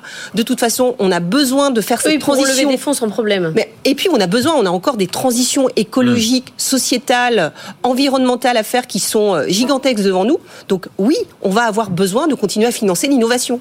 Denis Ferrand. Oui, je, je pense que c'est exactement euh, cet, euh, cet, élément. On va avoir un peu du tri qui va se faire euh, maintenant entre ceux qui ont véritablement un business à apporter. Euh, et effectivement, et je pense que il faut bien distinguer ce qui a trait aux États-Unis et ce qui a trait en Europe. Un point que je trouve tout à fait parlant en ce moment, et pourquoi est-ce que ça ne ressemble pas à 2008, c'est que vous n'avez aucune tension sur le marché interbancaire. En tout cas, hier, il n'y en avait pas sur le marché interbancaire quand on va prendre des, des indicateurs entre les prêts. Ça, ça veut dire qu'il n'y a pas de panique quand même. Il n'y a, a, pas de panique et surtout. C'est le marché entre les banques. Hein. Oui, c'est le marché entre les banques. Celui-ci était totalement arrêté en 2008. Les banques ne se prêtaient plus parce que personne ne savait quelle était l'ampleur du risque que les uns ou les autres portaient. Là, ça n'est pas du tout la même chose. On n'a pas eu de la titrisation au cube euh, qui, qui, a été effectuée. Donc, euh, il n'y a pas une inquiétude importante entre les acteurs bancaires. Et ça, c'est, je pense, l'un des points les plus importants. Alexandre Baradès, peut-être pour terminer, là, ceux qui nous regardent, ils disent qu'est-ce que je fais là? Qu'est-ce que je fais de mon argent? Est-ce que je le laisse en bourse? Est-ce que je le retire? Est-ce que je réinvestis? Qu'est-ce qu'il faut faire là? Je pense qu'il faut le laisser. En fait, le, je pense en, termes de rythme de marché, l'épicentre du, stress a été le Covid, euh, stress majeur.